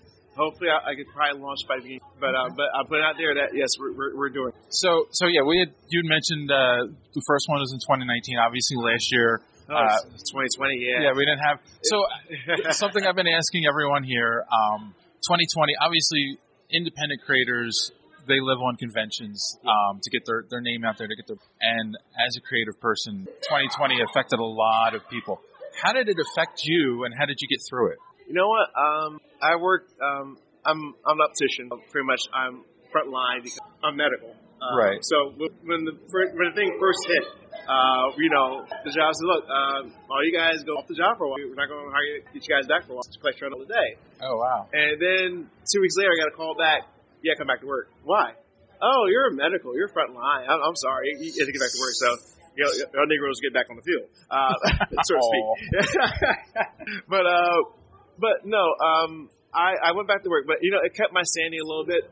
Um, because you don't want to watch. It, it, was- sad. It was Oh, sad. yeah. People dying all over, all over us. Um, and you know, I had to get back in the groove, but you know, it, it just didn't feel as though that connection wasn't there because everyone was like doing Zoom calls and you know, people doing like virtual cons. It, it just felt to me, it just felt so fake. I, I, Yeah. I, I couldn't deal with it. I couldn't deal. With it. Um, but I survived it, and I said, let me do more creating. And that's what I was saying is that I work my job. Um, I create for the Greenville Triangle, but during that time, I was, and now that the pandemic is kind of somewhat tamed, um, you know, we're, Yeah. we're back to convention, of course, trying to keep safety in check. Right. Um, but yeah, um, if you have a true passion, purpose, and drive, nothing's going to stop you. You're gonna, you're gonna, you're gonna get your goals when you set them. You want it bad. Oh yeah, I mean that's uh, that's true, and it, that that's actually been a theme uh, a lot of people have been saying here, and uh, and I, I do I I I get that I truly appreciate that attitude. Um, what would you say to someone who you know is just in a position where they're like I you know I don't know how to get to start it. Maybe 2020 even set them back you know further in that you know like I can't do this. I don't want to do what like what what do you what do you say to yourself to motivate yourself to get moving? What what would you say to someone to get started? Well, the thing is, you always ask yourself, why you, why do you do it? Why do you get up? Why do you spend the nights computer or writing doing the artwork? You have to ask yourself the, the question, why? If your why is strong, if it's strong enough, the how is all around you. The how is, but you have to have the why, and you'll struggle. It, nothing comes easy. I mean, you know, they say you know, trials and tribulation. You have to go through the trial. So my trial is the Comic Con. I'm doing this. I got it was on my back, Yeah. but I do it because I'm passionate about put on stage. Yeah. Ah, maybe. well, you, you're on stage right now. You know, it's audio, but Yeah, that's true. Um, so, all right.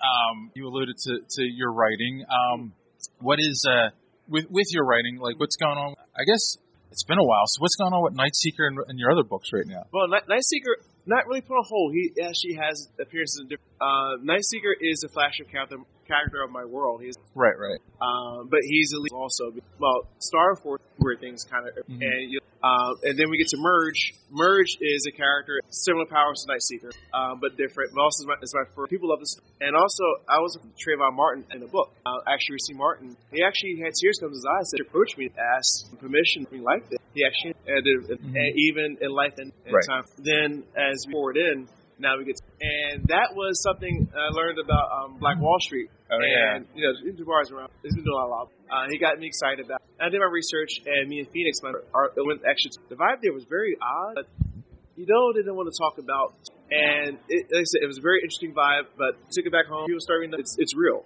It in our minds. You know, it's funny. A lot of people don't know about Black Wall Street, and um, it's it's one of those things. When I growing up, a young Catholic kid, um, you're taught about Martin Luther King Yeah. versus Malcolm X. Yeah. and you're you're presented as Martin Luther King was had the right idea, and Malcolm X was too much of a militant and Too too much of a rebel. too much of a rebel. Yeah. And as you get older and you realize Malcolm X's actual message was and wasn't necessarily separation, it was don't depend on the white man to, to be your success, be your own success. Yes. Is basically what his message Yes, was. Um, and he would point to things like Black Wall Street, like, yes, like that's the whole point.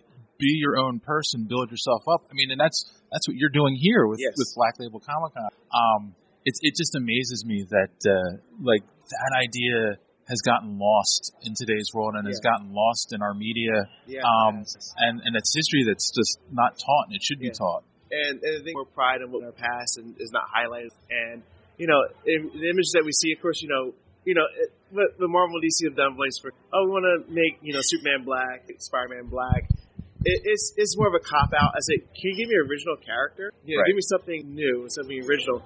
And I have to give up to, to Milestone. I said they they produce new characters. I've met Dwayne McDuffie. Uh, I know his wife. His wife looks at me and said, "You're just like my husband of, of vibration." And you know, we, we got to talk a while.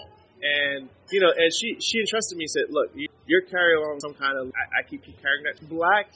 And I don't say this, but people that didn't know their true history and their true background, how excellent in the past, because it was so suppressed. It's time to re- that passion again. Right. It's time, it's time to reclaim who we are as a, and to spread it, spread it to the world. I said, should be proud of what we have, what we've done in society. A lot of things are coming up because black motivated talent.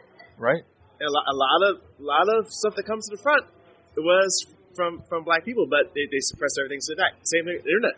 I think it was I think it was the Google uh, Google Maps or whatever. Actually, it was actually a black woman that actually wrote the program. Well, what was uh, what was that movie with the the three women? Oh yeah, at uh, NASA. Hidden Figures. Yeah, Hidden, Figures. Yeah, like, it's, yeah, it's. we wouldn't have gone to the moon without them. Yeah, it's it's, it's not, it, it, it, it don't tell these stories that because they want to create a narrative where you black people are lazy. Oh, you guys don't do enough. Oh, and it's like pull, you know, pull your, shoot your bootstraps up. We've been doing this for eons, but of course, never got paid for it. Um, you know, so it, it's time to reclaim our independence. That's where it comes down. It's time not to depend on other other people to do things for us. We can do things ourselves, and that's what. And Black Label is about entrepreneurship. I said I don't know any other con that says you're here to learn how to be an entrepreneur and what you want to do as as a lifestyle or hobby, creating comics and content. This is your learning ground. So, I mean, it's been a while, so I'm going to end with the same question we always end with. Mm-hmm. But I think it's a, I think we've got a great lead lead in here for it. Um, how do you measure success? success, and I, I said this last night, and I and I still say this is true. True success is this: how many people have a better way of life because you lived and because you shared your life with them. That is true success. That is true success. I like that answer. All right. So, um, let everyone know at home where can they find Black Label, find out more about Black Label Comic Con, and uh, and of course the uh, the publishing company. Yeah. Well, nice thing about owning the con is that you own the name and you own the site.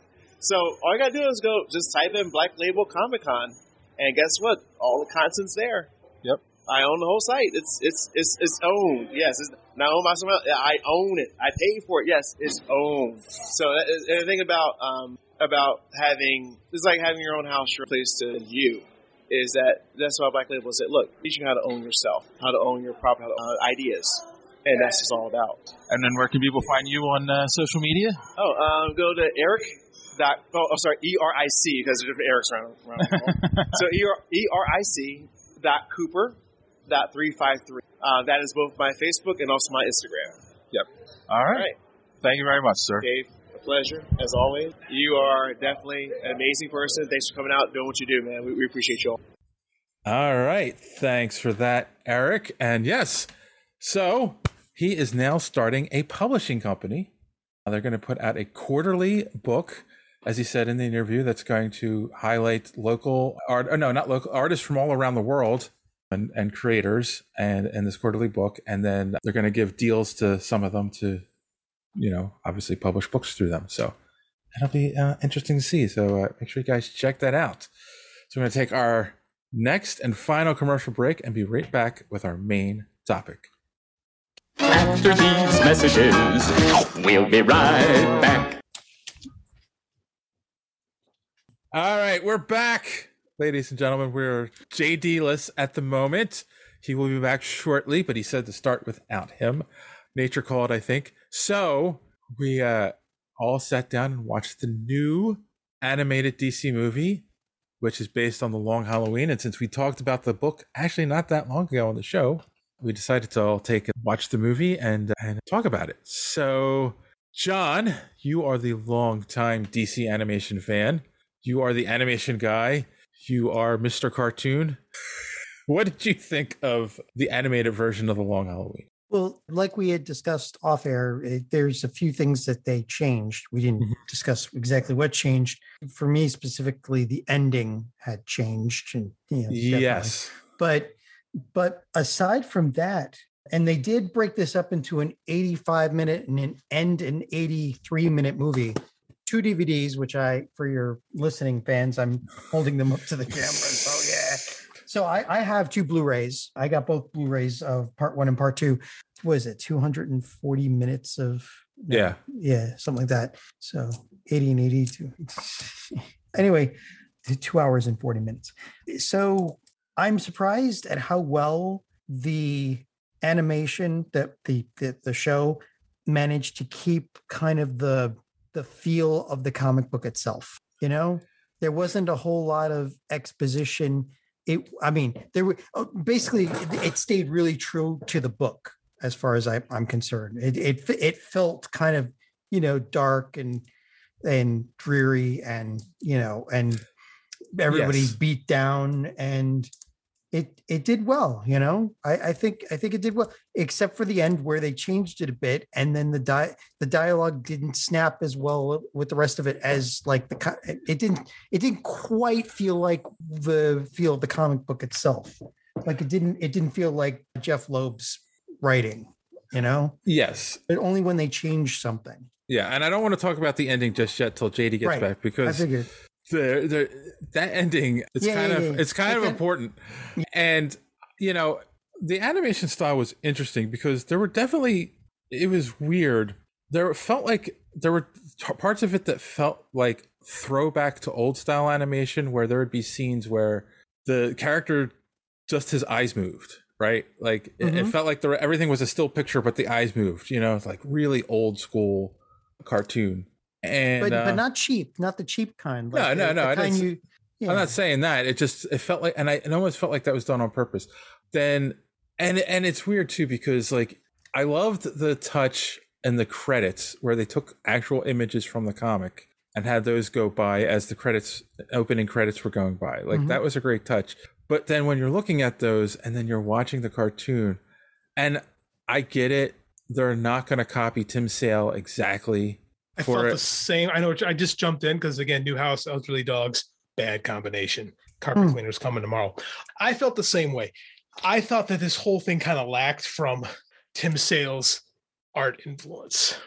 I really did. but, but but the the story kept kept kind of the feel of at least of Jeph Loeb's you know Yeah, no, for sure, for sure. They play they play most of the same beats, but I feel like the art is a little. I was disappointed. The art was so like traditional Warner art, right, for this stuff, and not like Tim Sale's moody. You It's- know. We talked about that when we reviewed the book because it's such a part of the story. His art style is is so different. It's not your classic uh style. this would be like imagine if they did an adaptation of Kingdom Come and just did like regular art and it didn't look like Alex Ross. You But know, it like did- it's yeah but it i mean they still made some choices to try and tone down like you said they're not They gonna did. they're not gonna make tim sale but like it, like they did with the batman animated series one of the differences they do they did here that they don't do in other normal animation is they start with a black background Mhm. and then they add color whereas like for the superman animated series or and most other animation they start with a white page and then they add to that right? So so they use they use that to keep it darker like you know everything started with a black background and then you try to add you know the highlights to it of what you want to show. So it, it's still like it still felt kind of noirish and Oh yeah, no, and I- no one's saying that. But like like one of the things Tim Sale does and gets away with um, Oh, yeah. is and you can't get away with this in a cartoon, so you really couldn't do it anyway, is he'll do the thing where everything's dull, but there's like a red rose that stands out in the image and because it's important to that part of the story. Right? And you can't really do that in a cartoon as much. But you can you- but you can do that in a book quite easily. I mean, obviously the person Sin- does they it the- did that in sin city you could do it in this you know I was about to say the guy who does it the most is is uh oh my god, what's his name? Sin City. Frank Miller. Frank Miller. Thank Frank you. Miller, Yes. Yeah. So, but yeah, like, so let's get into this to, to the story beats that changed. And I'm trying to and I, see, and it's funny because we just did the book, but there were like, as I'm watching, and I haven't, I did not pick the book back up, which I should have, and I was going to, but I didn't get a chance. You guys maybe get it, so I'm I'm very happy to have The- had this chance. The the Catwoman stuff. A lot more. There's a lot more for Selina to do in this. I'm about to say there's a lot more Catwoman in this than there was in the book. And just one note about that before going go into it. Catwoman was voiced by Naya Rivera, and she drowned. This was her last thing before she drowned, which was an incredibly sad thing that happened. Saved her four year old and then didn't have enough left to save herself. Yep. Apparently, she got. I don't know. I she, she did was not know that. Wow. Yeah, she was out on a pontoon in a lake with her four-year-old. Uh, apparently, as much as they can piece together, is that they went swimming. The pontoon was blown away from them, and as she was swimming to the pontoon, her legs got caught in some of the underbrush, you know, underwater. Yeah. The water. She, the four-year-old managed to get onto the pontoon, and she drowned. Very, very sad. So, you know, so I, I was, oh, I, I'm given the timeline. I was wondering if like they had reused some some of her dialogue from other stuff in order to fill this in, or if she had just if she had finished her lines before they they finished this. I Oh, I don't know. So, but yeah, I mean, you're right. She she had a lot more to do in this. Oh yeah, yeah. I mean, that was it was uh i- in a way it comes off more of a Batman Catwoman love story. Yeah, which really isn't the Long Halloween, No. but that's kind of the the Tom King influence on things, and this is kind of where we are with Batman storytelling at the moment. So I, I think it actually helps move it along. It gives Batman someone to talk to, you know, which is You need- important. You, and you need an excuse for some exposition. So. Yeah, which because in comics you can just because Jeph Jeph Loeb isn't afraid to, to Jeph Loeb's one of those like uh, uh late night like 90 style writers that, that didn't do captions everything or didn't do thought balloons everything went in the caption Hmm. right, Right. so that's kind of how he does those things you can't do that in comics so or no excuse me In in film. cartoon. so you gotta you gotta have Batman talking to somebody and Catwoman makes as much sense as anyone especially because she is so her what one of her reveal is so important to the story so you know sure why not Oh, her reveal that who her father is. Yeah, who her father is. That her father is Carmine Falcone. Right. Weathers. So, yeah, I mean, it, you know, it, it made me wonder though, like if you didn't add those aspects in it, is it still two parts? Yeah, it's a thirteen. It's based on a thirteen issue series. Yeah, Yeah. it is You a know, long, series. Halloween is long. Mm-hmm.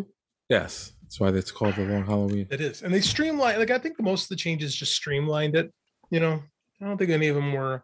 There's one that I thought was interesting. Which one was that? The end? Um, yeah. Well, the end was one. They get rid of the Riddler. You know. Oh, which Jeph- yeah. which Jeph Yeah. Loeb should have done in Hush, quite frankly. because it made no sense. No, so they got rid of the Riddler, which I didn't like. I, I mean, I guess it's not necessary, but part of the Long Halloween's fun is it's like you know every beat is a different villain. yes. You kind of it's harder to like it's harder to get that done through film than it is in comics. So like, but I, I get it just for the sake of streamlining. The the persona like the uh, the characterization of Two Face in this is different Very. you know? Whereas we talked about this with marcellus on the twitter last week about how nolan took so many character beats uh, so many story beats i should say from the long halloween. Yeah. well i think the long halloween takes the two-face character beat from the dark knight and applies it to its film. Because this two-face is far more like aaron eckhart's interpret because that guy that two-face wasn't like you know split personalities warring over a brain right Right. that is that is a guy who's just accepted that the world sucks and he's going to suck on with it right that's kind of what this guy feels like more so than someone can like mentally ill Especially by the time you get to the end of the. especially by the time he's actually two-faced yeah Yeah. Yeah. so that's uh, that i think that's the biggest change and and the, the stuff they did with albert with alberto falcone when with him hooking up with with gilda i don't remember that and from the comics i think that was new That's all. That I was don't all feel- added. I don't Yeah. feel like that. I don't think that added much to it. I think it was a little too much coincidence, to be honest with you. I don't. Again, the Gilda reveal in the comic is kind of like, wait, what? Uh huh. I think this is a lot of Jeph Loeb's issues. I think Jeph Loeb is a guy who has who know who has trouble sticking the landing when it comes to these mysteries. I think he kind of choked it a little bit with with this one and with Hush and Dark Victory. I don't know the, the reveal, and that's really not much of a reveal either. So like I think he I just don't think that's what he's good at. And they tried to stay true to the story while giving a little more character depth, but it's like at the same time you're like exposition, exposition, exposition, Hmm. exposition, exposition, exposition. Still it's still not a great reveal. But the- it's my but- least favorite part of the story. But the, the original ending, I thought, still kept with the the tone of the rest of the book. Like it is. No, like not arguing, Batman yeah. Mm-hmm. not figuring out like that that Gilda was actually Holiday, and all right, all right, because so, it yeah, makes no sense. Let- so let's- Batman didn't figure it out. Let, Let's let's get to let's let's just skip right to it then. So here's your two contrasts, and you're right in the in the in the comic it doesn't make a lot of sense, but Gilda is the holiday killer. Mhm. Batman doesn't figure. No one figures it out It- because it- she has no connection. There's like not Right, In she- the animation, they gave her a connection, but and they so did, she and the connection is kind of yeah, okay. coincidental. So they end up. So you know, it, it ends up with her destroying the evidence. That's how it ends, and then she goes away, and you don't. Uh, you know, they never really they always, revisit it. yeah, they always think that Two Face had been, But then, like, yeah, had been. Yeah. But in this one, Batman does figure it out. Goes to her house as she's destroying the evidence and lets her go. which doesn't feel. No, sir, I don't like it. Yeah. That is not Batman. No. not Makes- the man dri- driven by justice. No, makes absolutely no sense. It's like it's weird. Like in in Long Halloween, Batman is already a good detective because he studied to be a detective, right? Uh-huh. Batman, with the Batman we meet, even early on, has been training to do this for a long time. In this one, I noticed that God that Gordon tells him, "You got to be a better bat. You got to become a better detective." Yes, And like he also they- makes comment to several times. I I never expected to have to be a detective too. Like they right, added like in. like like they make that a point in this. Right. Hmm. Which again, so now you have Batman growing as a character, which is tough for Batman, right? There's not a lot of character growth you can really do with Batman in the Batman story. It's very difficult. But then he lets her go. Like, Yeah. so he becomes a better detective because again, he solves the crime. The comic Batman didn't solve the crime, but he has the knowledge and he just goes, Oh, Gilda did it. Fuck. nah. All right, I gotta go. You know, Yep. I can't punch this. Right. Like, I can't punch a woman. I'm done. Like, Right. It's like, and like, and she's like, "Are you going to take me away?" And she's like, "Well, are you done?" And she goes, "Well, I'm finished." Basically saying, for now, like, if I've got no one else to kill, then I'm done for now. And it's just like, It so you're. make- It's like, so she's saying she might do it again. Like, yes, arrest her. Which is what Batman would do, or break her legs. Like, I mean, it's very. It is. That was. Am I wrong? That's what Batman would do. Like No, yeah, his, whole. th- I mean, like again, Jeph Loeb. I, I still will say he's a guy who doesn't stick the landing very often. But I think this was kind of worse in a sense. It was Like at least Batman didn't figure it out because again, it make it would have made sense if Dent is the holiday killer, right? yeah. Mhm. It would. I mean, like it's a little, it's a little, meh, but I mean, it makes more sense than Gilda. Well, Right, like I- but that's the thing. Like, isn't the point that sometimes, like, Murder sometimes- doesn't make sense. Yeah, and crazy oh. people are just you know Crazy. like there's no if there's no connection, how do you figure that out? Okay, if that's the story, then we don't need the backstory. We don't need her to have motivation. Right, That's exactly. And that, so they added both. Right. Right, Right, yeah. exactly. And again, and neither neither works for me. Like, and I agree with you. In the in the long Halloween, the whole thing is like she didn't like that the like Gilda doesn't like that being this this takes Harvey away. So I'm just gonna kill all these motherfuckers, even though there's nothing to set that up. It just kind of happens. But again, it does fit in with the motif of Gotham has gone mad. Right. Is that Batman has brought madness Right. to Gotham City. Exactly. So I, I can accept that. It's not a it's, for a mystery. It's not a great ending, but it's almost designed that way, right? It's almost Mhm. designed not to have like a satisfying mystery detective ending because at this point, being a detective does nothing to help Batman. Now he's dealing with Looney Tunes. Whereas in this one, they give you the detective stuff, but then Batman just pieces out at the end. He's like, "Oh shit, she's a killer. Wonder what's on TV tonight," and then it just kind of bounces. Like, But she's Like, done. So you know, I guess you know. that's, and it's so like it doesn't make sense. It doesn't make sense for Batman. It doesn't make sense for any detective, law enforcement officer of any kind to just let mm. him go. Well, somebody like somebody's doing a time for it, so I guess we're okay. So the, the comic made more sense than the. I, I agree, and I agree with that. Like the the comic again, I don't I don't hate the ending, but I'm like I'm always kind of like for a mystery, it's a bit cold, but again, thematically works. So we did, we didn't This- expect to get the Lucas cut. Yeah, it's a little. That's not a bad comparison. all that trade uh, route talk was just hard in this. Uh, I mean, very, very. Ex- it's weird when you can be more expository than than Jeph Loeb. But this was. but that but again like most of most of the the animated show felt like his writing because they were staying true to his writing it's only when they made changes that it broke that Feels a beat little different. Yeah. yeah Here's another question: the way they portrayed the relationship between Alfred and Bruce in this, did it seem off to you, or was it just me? Bothered me that Alfred was under Ivy's control. Hmm. But again, that's another change I didn't like love. But again, it really didn't matter ultimately to the story. what was he in the book was he he wasn't under control then or No, he's not under control of No. the book. Just Bruce. In the what was it? The just the What bothered you about it? Because I didn't. It didn't strike me. I felt, and maybe I'm wrong. I felt Bruce was a little dismissive of Alfred Isn't Bruce kind of dismissive of Alfred he's though as a character trait? yeah to a point. Yeah, I guess. I don't know. I just I- like you know Alfred wants to have candy at Halloween, and and he's you know dismiss, dismissive of that, and just I think Alfred should have made more smart ass remarks. Yeah, maybe that's what it is. You know, Maybe- or because Alfred, because Bruce is dismissive, and Alfred's always like, "Shut up, Bruce," but he like says Mm-hmm. it way more smart than that. And Bruce is always like, "Okay, fine." Like, I didn't think we got enough of that yeah, maybe that's what it is. because the cartoon, the, the animated series does that really well.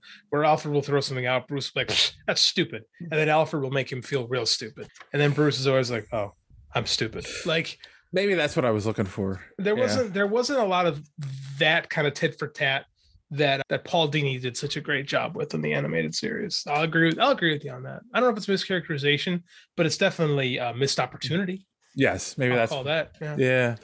you know in the in the comic they never showed alfred when um bruce was under No. ivy's control So, I'll say he, okay, he could have been, but unless it's on it's on panel, it's not. You know, right it's it's not on panel but then where the hell was alfred the whole time so like maybe they're just trying to patch a hole He was Possibly. shopping. Possibly. shopping Well, I think she's also in three control. months. yep But it's also not three months in the book. No, Just- it's not. Just it's just March, February, March. I forget. I forget what month it is, but it's just that month. Right. Yeah. It, yeah. That's the other thing. They they extended that out in the book, which seemed. I mean, in the in the cartoon, Mm. which seemed weird.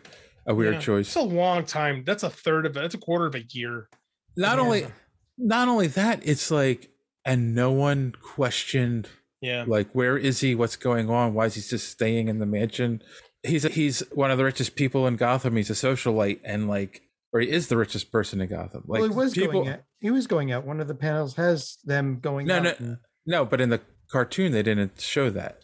Oh yeah, but they they fixed that. They patched that with exposition because they said they he he asks Selina how did she know, and she's like, well, you know, you weren't you weren't quiet about it. You went out on the city with her, so you know they. But, Right. but there's a there's actually a panel in the actual comic that has Selina saying, "Hey, it's me, Selina," to to Bruce as he's walking by, and he goes and gets into the limo with Ivy inside. So, you know, So Ivy, along- Ivy also looked a lot cooler, and Tim Tim Sale's Ivy's a lot. Oh, well, cooler than yeah. this Ivy. Oh yeah, yeah. yeah, yeah, yeah. That's dis- I was disappointed that she just looked like you know Ivy, as opposed to having like the clo the, the clover hair and stuff like that. Mhm. And Right. Speaking of speaking of Selina and and Bruce and Catwoman, by the time they get to to the you know the end, did you? I'm trying to figure out like who figured it out first. Who knew first? I, I, it almost feels like Selina figured out Batman was Bruce first. Excuse me. Um, Uh, yeah, Selina definitely figures out that Bruce is Batman. and it's like, oh, so she's a better detective. Again, it gives her more to to do. I guess. I don't know. I But don't you know. always, but again, you'd always think that Selina would be way more, way way better at keeping secrets than to yell out Bruce when she sees Batman. Did she do that? I don't remember. yeah, yeah, that. she did that. Yeah, Carly, uh, the the Carleone's Carly, Car, Car, oh my God, the Roman. Falcone. Yeah, Falcone, You're Falcone's saying son. you're saying Carleone because he's clearly a knockoff. I, I know, of I know. Car- Fal- yeah, Fal- Falcone, Falcone's son when they're when they're on the boat, and Batman gets onto the boat. And, That's right. And and she's like Bruce. Like I'm like sitting there going, oh my god. you because you know in in any anime or any comic book as soon as a bad as soon as somebody learns y- your your actual identity you're Yeah. gonna die you're gonna Yes. die or you're gonna be you know in a coma for the rest of your life or something bad's gonna happen so Yeah, yeah, yeah. I don't know. I still don't get the whole uh, Batman Catwoman relationship, but He needed to talk to somebody, and if and no, no. I mean, I mean, it, it just in general. I mean, they're like like pushing it in the comics as they've been, and Yeah, it's making a thing her- now. It's a thing now. And it's kind of always been a thing, but right now it's a thing. Well, maybe more like five years ago. It's like a thing thing, right? Like it's oh it's been for longer than that. yeah. Well, I mean, like in the comics, it's like, you know, oh re- like Tom King came along and they were gonna get married and stuff. Like it's a it's a hmm. doomed relationship, but it's a doomed relationship that people like to the point where we have to keep make we have to stay keep them in the doomed relationship, you know? yeah, I don't know. I don't love it personally. I don't love Batman and Catwoman as an item. Like if there if, if it's well like I like Tom King's run, so you know I enjoyed it. But I don't think Batman has to. I think Batman having a girlfriend detracts from him being Batman personally. You know, Right. No, I agree. It gives him uh, a vulnerability. a vulnerability and like tether to humanity that I think it's in order to be bat. I don't like that Batman in the comics has to have so many tethers to his humanity because to dress up like a giant bat, he got to be pretty messed up. And I think that Batman with his few people in his life works better than a whole bat. I don't like the concept of the Bat family. I never. oh, I know, but I'll that's- never. I'll never love it. Like yeah, I'm with you. Dick Dick being the prodigal son that you know rejected Batman is fine. Jason being the mistake is fine. Tim being the prodigal son that does things right but never gets the credit. I'm okay with all of this stuff, but when they're all together, I hate it. Yeah, when you have Azrael and Red you have Hood and- Azrael and, and- then Batwing and then you know Batwing. Batwoman and Batgirl. yeah, the Like, I just- I Batwoman, the much. Batwoman and Batgirl got went just too far. I mean, It's too it it's too much. It's too much that Batman, you are not a lone Avenger of the night if you have a network of like 30 dudes. You know, I just don't and I know it's to sell more books and to make Batman more human, but I don't like Batman being superhuman. Like if Batman's gonna hang out with actual superhumans, you know, he's got to be weird enough to think he can. Hmm. This is true. This is very true. It'd be like one of us putting on a bat suit. I mean, that's kind of isn't that the conceit of Batman? Is he's like crazy, but not like real crazy, but just kind of certifiable enough, you know? Like you Yeah. don't gotta Yeah. be like Bat like Burton's Batman was like legit nuts. But I think the Bale Batman walked a fine line with like, you know, I'm doing this for the sake of justice, but I'm not all there either. Yeah. You know? And I think that's when I think that's the best Batman is he's a genius, but he dresses up in a bat suit. and People just accept it and don't ask enough. Why why does this guy dress up like a bat? You know, like not enough people ask that question, in my opinion. Hmm. Which is why no one's gonna let me write Batman. But it's why you should write Batman. Probably. Yeah, no one's gonna let me. There's a long line for that. You write your own Batman story. Write my own stories. And those take enough of my time. Writing fan fiction is just a waste of time. Well, unless you do the Fifty Shades of. Grey route, and then it's well worth your time. Well, then you change everyone's name anyway, and then it's like, oh, okay, that worked. I read, I, I opened that book at a Walmart once and just started reading the things that woman puts on paper. I kn- I know, right? It's I- it's like God is, I breaks every law of di- of dialogue within the first. The di- oh, the dialogue sentence. is oh no no no no yeah dialogue awful. I'm talking about the the prose. If Oh, you will, yeah. and Yes. what and the what characters do to one another. Mm-hmm. I, I never got bored enough to crack the book open, so I, Oh, I was curious, and I never looked at a toothbrush the same way again. Um, Gods. Okay. But I like this movie. Like it's as good an adaptation as Long Halloween as we could possibly get. It did make me want to see a live action one at some point. It's maybe on HBO Max. it's it's definitely better than the Killing Joke adapt uh, adaptation. Yeah, Batman wasn't humping Batgirl. I was, I was gonna say, just that Who's one like thing alone. six in this one, which makes that even weirder. Yeah, that timeline's always always been all over the place about where Barbara fits in. Yes. They and never- and and who she is. You know. Is she his niece? Is she his daughter? It always Yeah. is kind of like there's not a clear cut answer on that. Like there is now it's his daughter, but I mean, like with DC continuity stuff, it's it's a puzzler. Yeah. Yeah, no, that's true. And then like sometimes he has a son and sometimes he doesn't. Scott Snyder did an awesome story with James Gordon Jr. as a serial killer. Highly recommend it. Huh. It was the first thing he wrote on Batman. It's good. Because in some continuities, isn't the son dead? Some continuity, the son is dead. I believe. I believe current DC continuity, he's alive, but don't quote me on that because I forget how often it's been reset. Exactly. And it's- Gotham, wasn't there Gotham by Gaslight, right? There is Gotham, but that's Batman There versus is. Jack the Ripper. Yeah. No, but there was another. There was another one. I there was an anim. There's an animated movie. I'd have to go downstairs and find it. That that does does Jim does does it does them in the you know old times, not old old times, not Jack the Ripper times, but like early 1900s. And That would be Jack the Ripper times.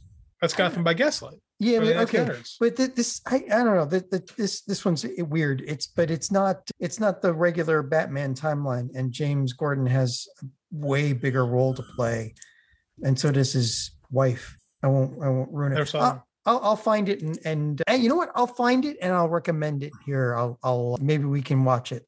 Cool. Do you know what? One of the other things that threw me off. This might be interesting. Obviously, the story was written in the '90s, right? Yes, 1995.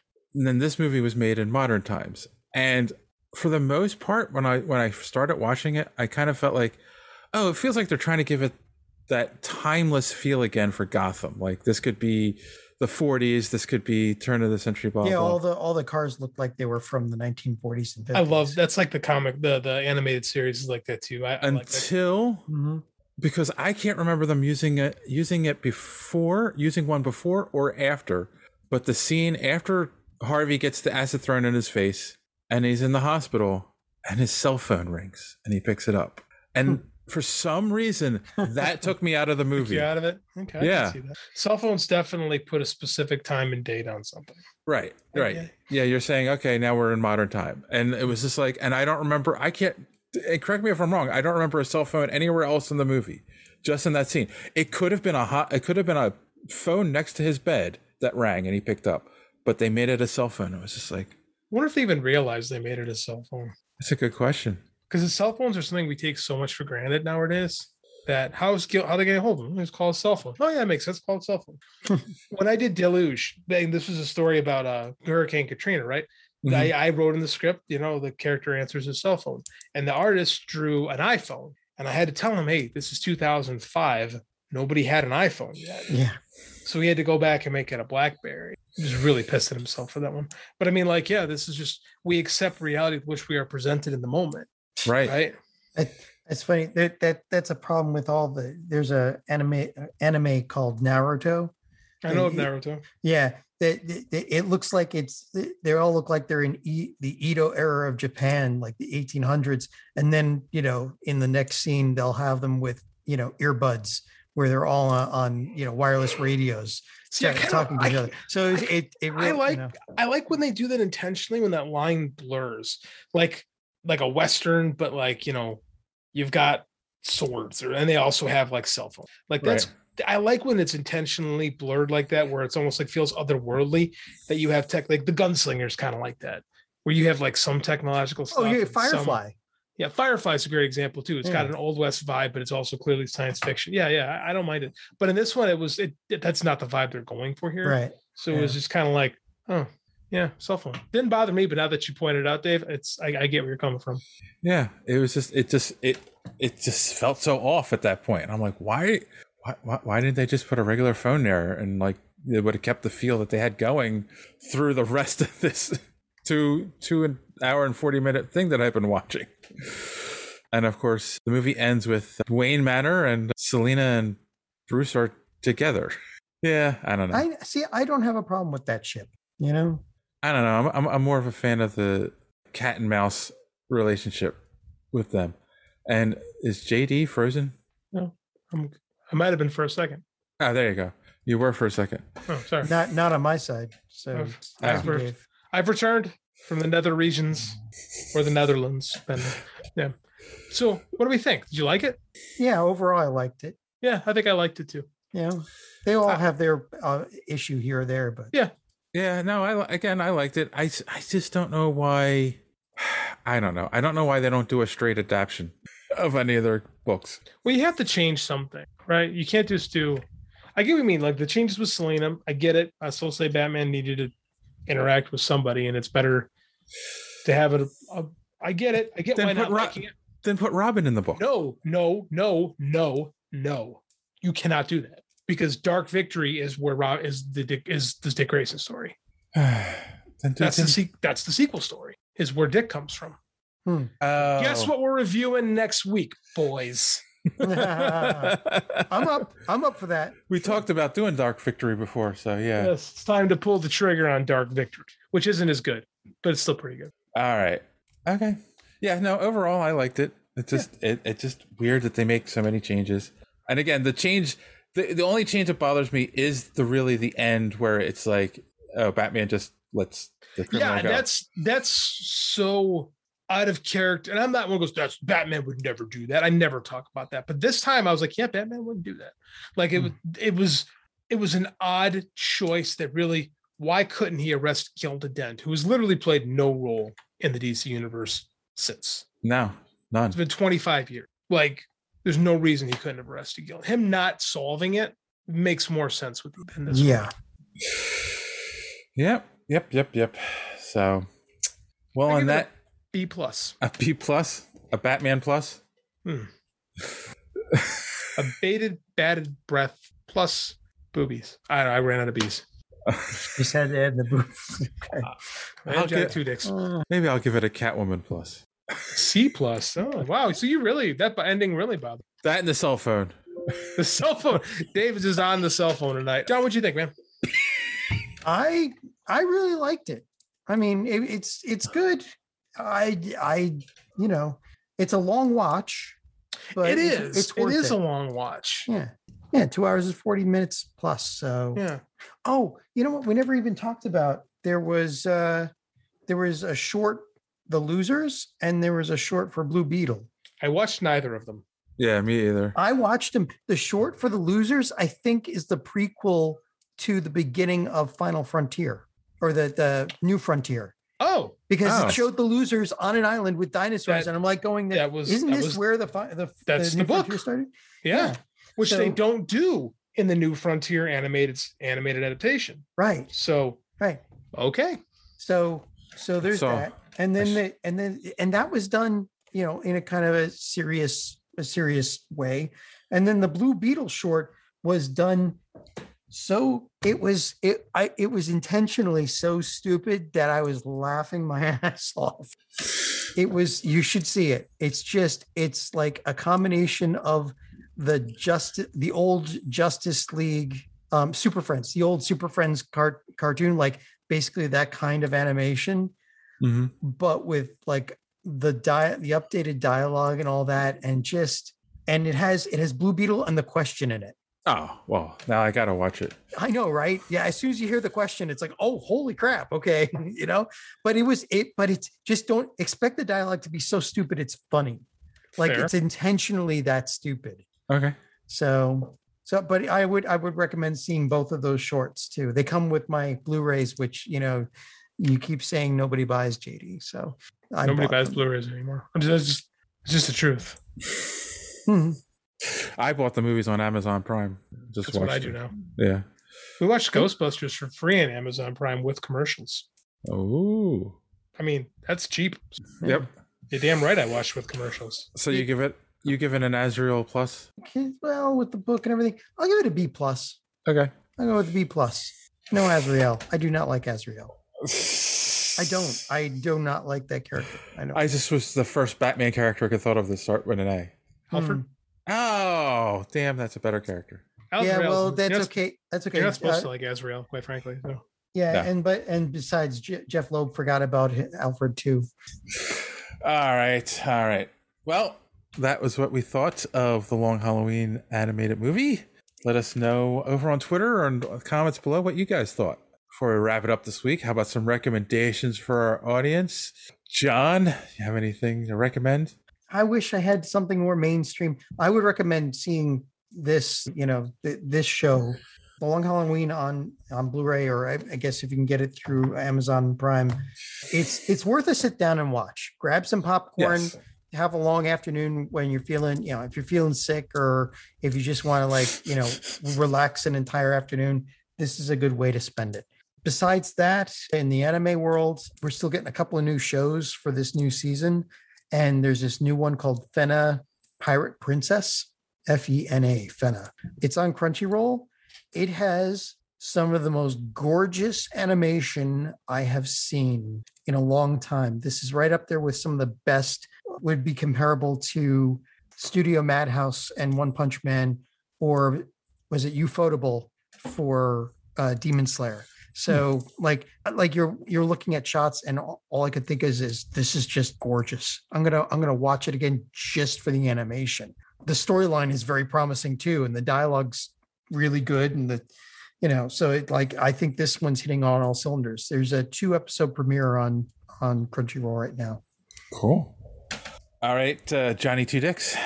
So god I love that. I've mentioned before on the show that Supervoid Cinema has become my favorite YouTube channel. They do these documentaries on movies that never got made. And my little boy's been super into Ghostbusters lately, and they just posted one about the failed Ghostbuster sequels, Ghostbuster 3 sequels. Right. It's Hmm. about an hour long documentary. And How many were there? Four. holy crap right? And they were all, and they included the the 2016 failure in there. And I was watching this, right? And I got to thinking about what, well, why the first Ghostbusters movie is better than the second, although I have a, I have a soft spot for the second, and what this new trailer gets right, and what these reboot, what these sequel and reboot attempts got wrong, and it hit me, kids, right? Ghostbusters was a property that was created to be a comedy, straight comedy, Mhm. but it had its legs with my generation when we were young. You Mhm. guys are a little bit older, but it lived on through the real Ghostbusters, which was it's it's aged fantastically. I've mentioned that before. Yep. The uh, for a kids show, there's stakes, there's a characterization, there's good writing, right? So that and the toy line, like they steered heavy into kids after the first Ghostbusters. well Second Ghostbusters movie. Go ahead, Mm. John. the- the- in in the animated series the Mhm. real ghostbusters Mhm. they steered into kids and then if you watch any documentary on j michael straczynski and what he had to deal with they steered so hard into kids that they made some kid like the final few episodes they made these kids a couple of kids like the main the junior characters. So- Ghostbusters. yeah, you're right. That's but that's like when you look at like what worked. Again, they went too far on the show. Yeah. But what made but that's but they knew like the, the TV execs were on to what makes this franchise work is it Mhm. has appeal to kids. And in all of these sequels that they're talking about, and in the 2016 reboot, there's nothing about kids. Like the sense of like childhood wonderment wonder yes. of like fighting ghosts is absent from all these things. because in the first one they even they were like wow there are real ghosts. And like, for a movie about mm-hmm. ghosts and a giant mar- it's not very cynical right? So even if you're not a kid it really kind of taps into your inner child. And all of these reboots they couldn't quite figure out why they aren't working. And bill murray kept saying no this isn't there this isn't there it's nothing right and that 2016 they've tried to follow the same formula right there's four funny men we'll put four funny women then where's the appeal to kids in that Mhm. movie it's not there and again, you don't have to go over the top of it and make it a kid's movie. But again, the sense of wonder is gone. Jason Reitman, the son of Ivan Reitman, who Yep. sat on that set as a child, child yep who's around my age, maybe older, maybe, but like he got it. So, what is this movie about? This is about kids. It's about the kids of the ghost. It's about Egon's grandkids, right? And it's really like they're not going over the top. And again, they have the, they have like the Stranger Things and stuff that they can lean into a little bit. That's proven successful. But this movie has more of an like to people like me and to my kid who's super super into Ghostbusters right now. They're capturing the wonder of it. They're capturing the innocence and the the horror that comes with this property. And it's something that I don't think the creators meant to do. Like I don't think Dan Aykroyd even considered what he was doing was working was was for kids. But what he did, he did that unintentionally. Is because Dan Aykroyd does have a sense of wonderment himself in his work. Mhm. He didn't even realize that he did it. And then when he was doing it again, they were just trying to do something funny and spooky and didn't really steer into what made the franchise work. Well the, except for that one scene where he gets blown by a ghost but Yeah, but that- that's what I'm saying. He didn't know what he was doing. So you Yeah. have those kind of moments. But then you, but like, what if that's not you, the, the ghost blowjob you don't take from the movie? What do you mm. take from the movie? Stay Puft Marshmallow. Yeah. Yes, and there can only be it- was it Dana only Zuul. Zuul, like monsters. There's only Zuul. right? Monsters, Yep. Slimer, right? Those are the those are the hallmarks of the movie. It's not the the few blue jokes that kind of go over kids' heads. That does again. I'm watching this. There's I remember watching me growing up. There's something I'd pick up every time I watched it. Right? Like I'd, mm-hmm. I'd get a joke because I you know you get a little bit older. And then my kid, these are all going over his head, but he's like he just loves it.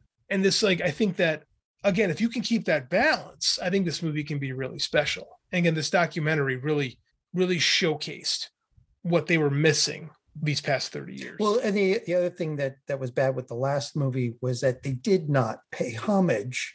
They did. It wasn't a continuation. It's like an alternate universe Ghostbusters.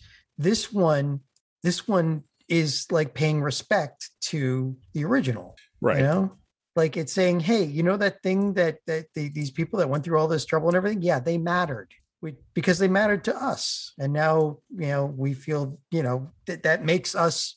I don't know. It makes me feel like this movie cares, and if this movie cares, I can care about it. That's and again, that's what I think the last one missed is like there were the they were just going, it was Paul Feig, you know, was the guy who made Bridesmaids making Ghostbusters. It wasn't he wasn't trying to capture that spirit. He was just trying to redo Ghostbusters Yeah.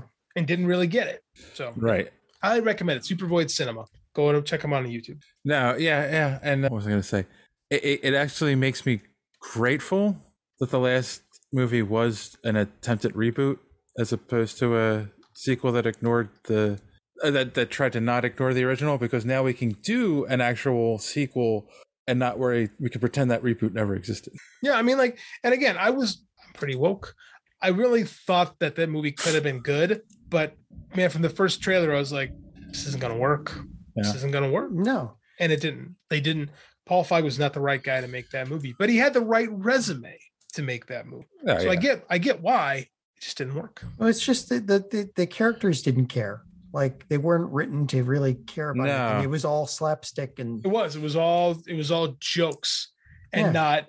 There was no like the stakes didn't feel real. Like the character, you said the characters didn't feel like this was like dire, yeah. right?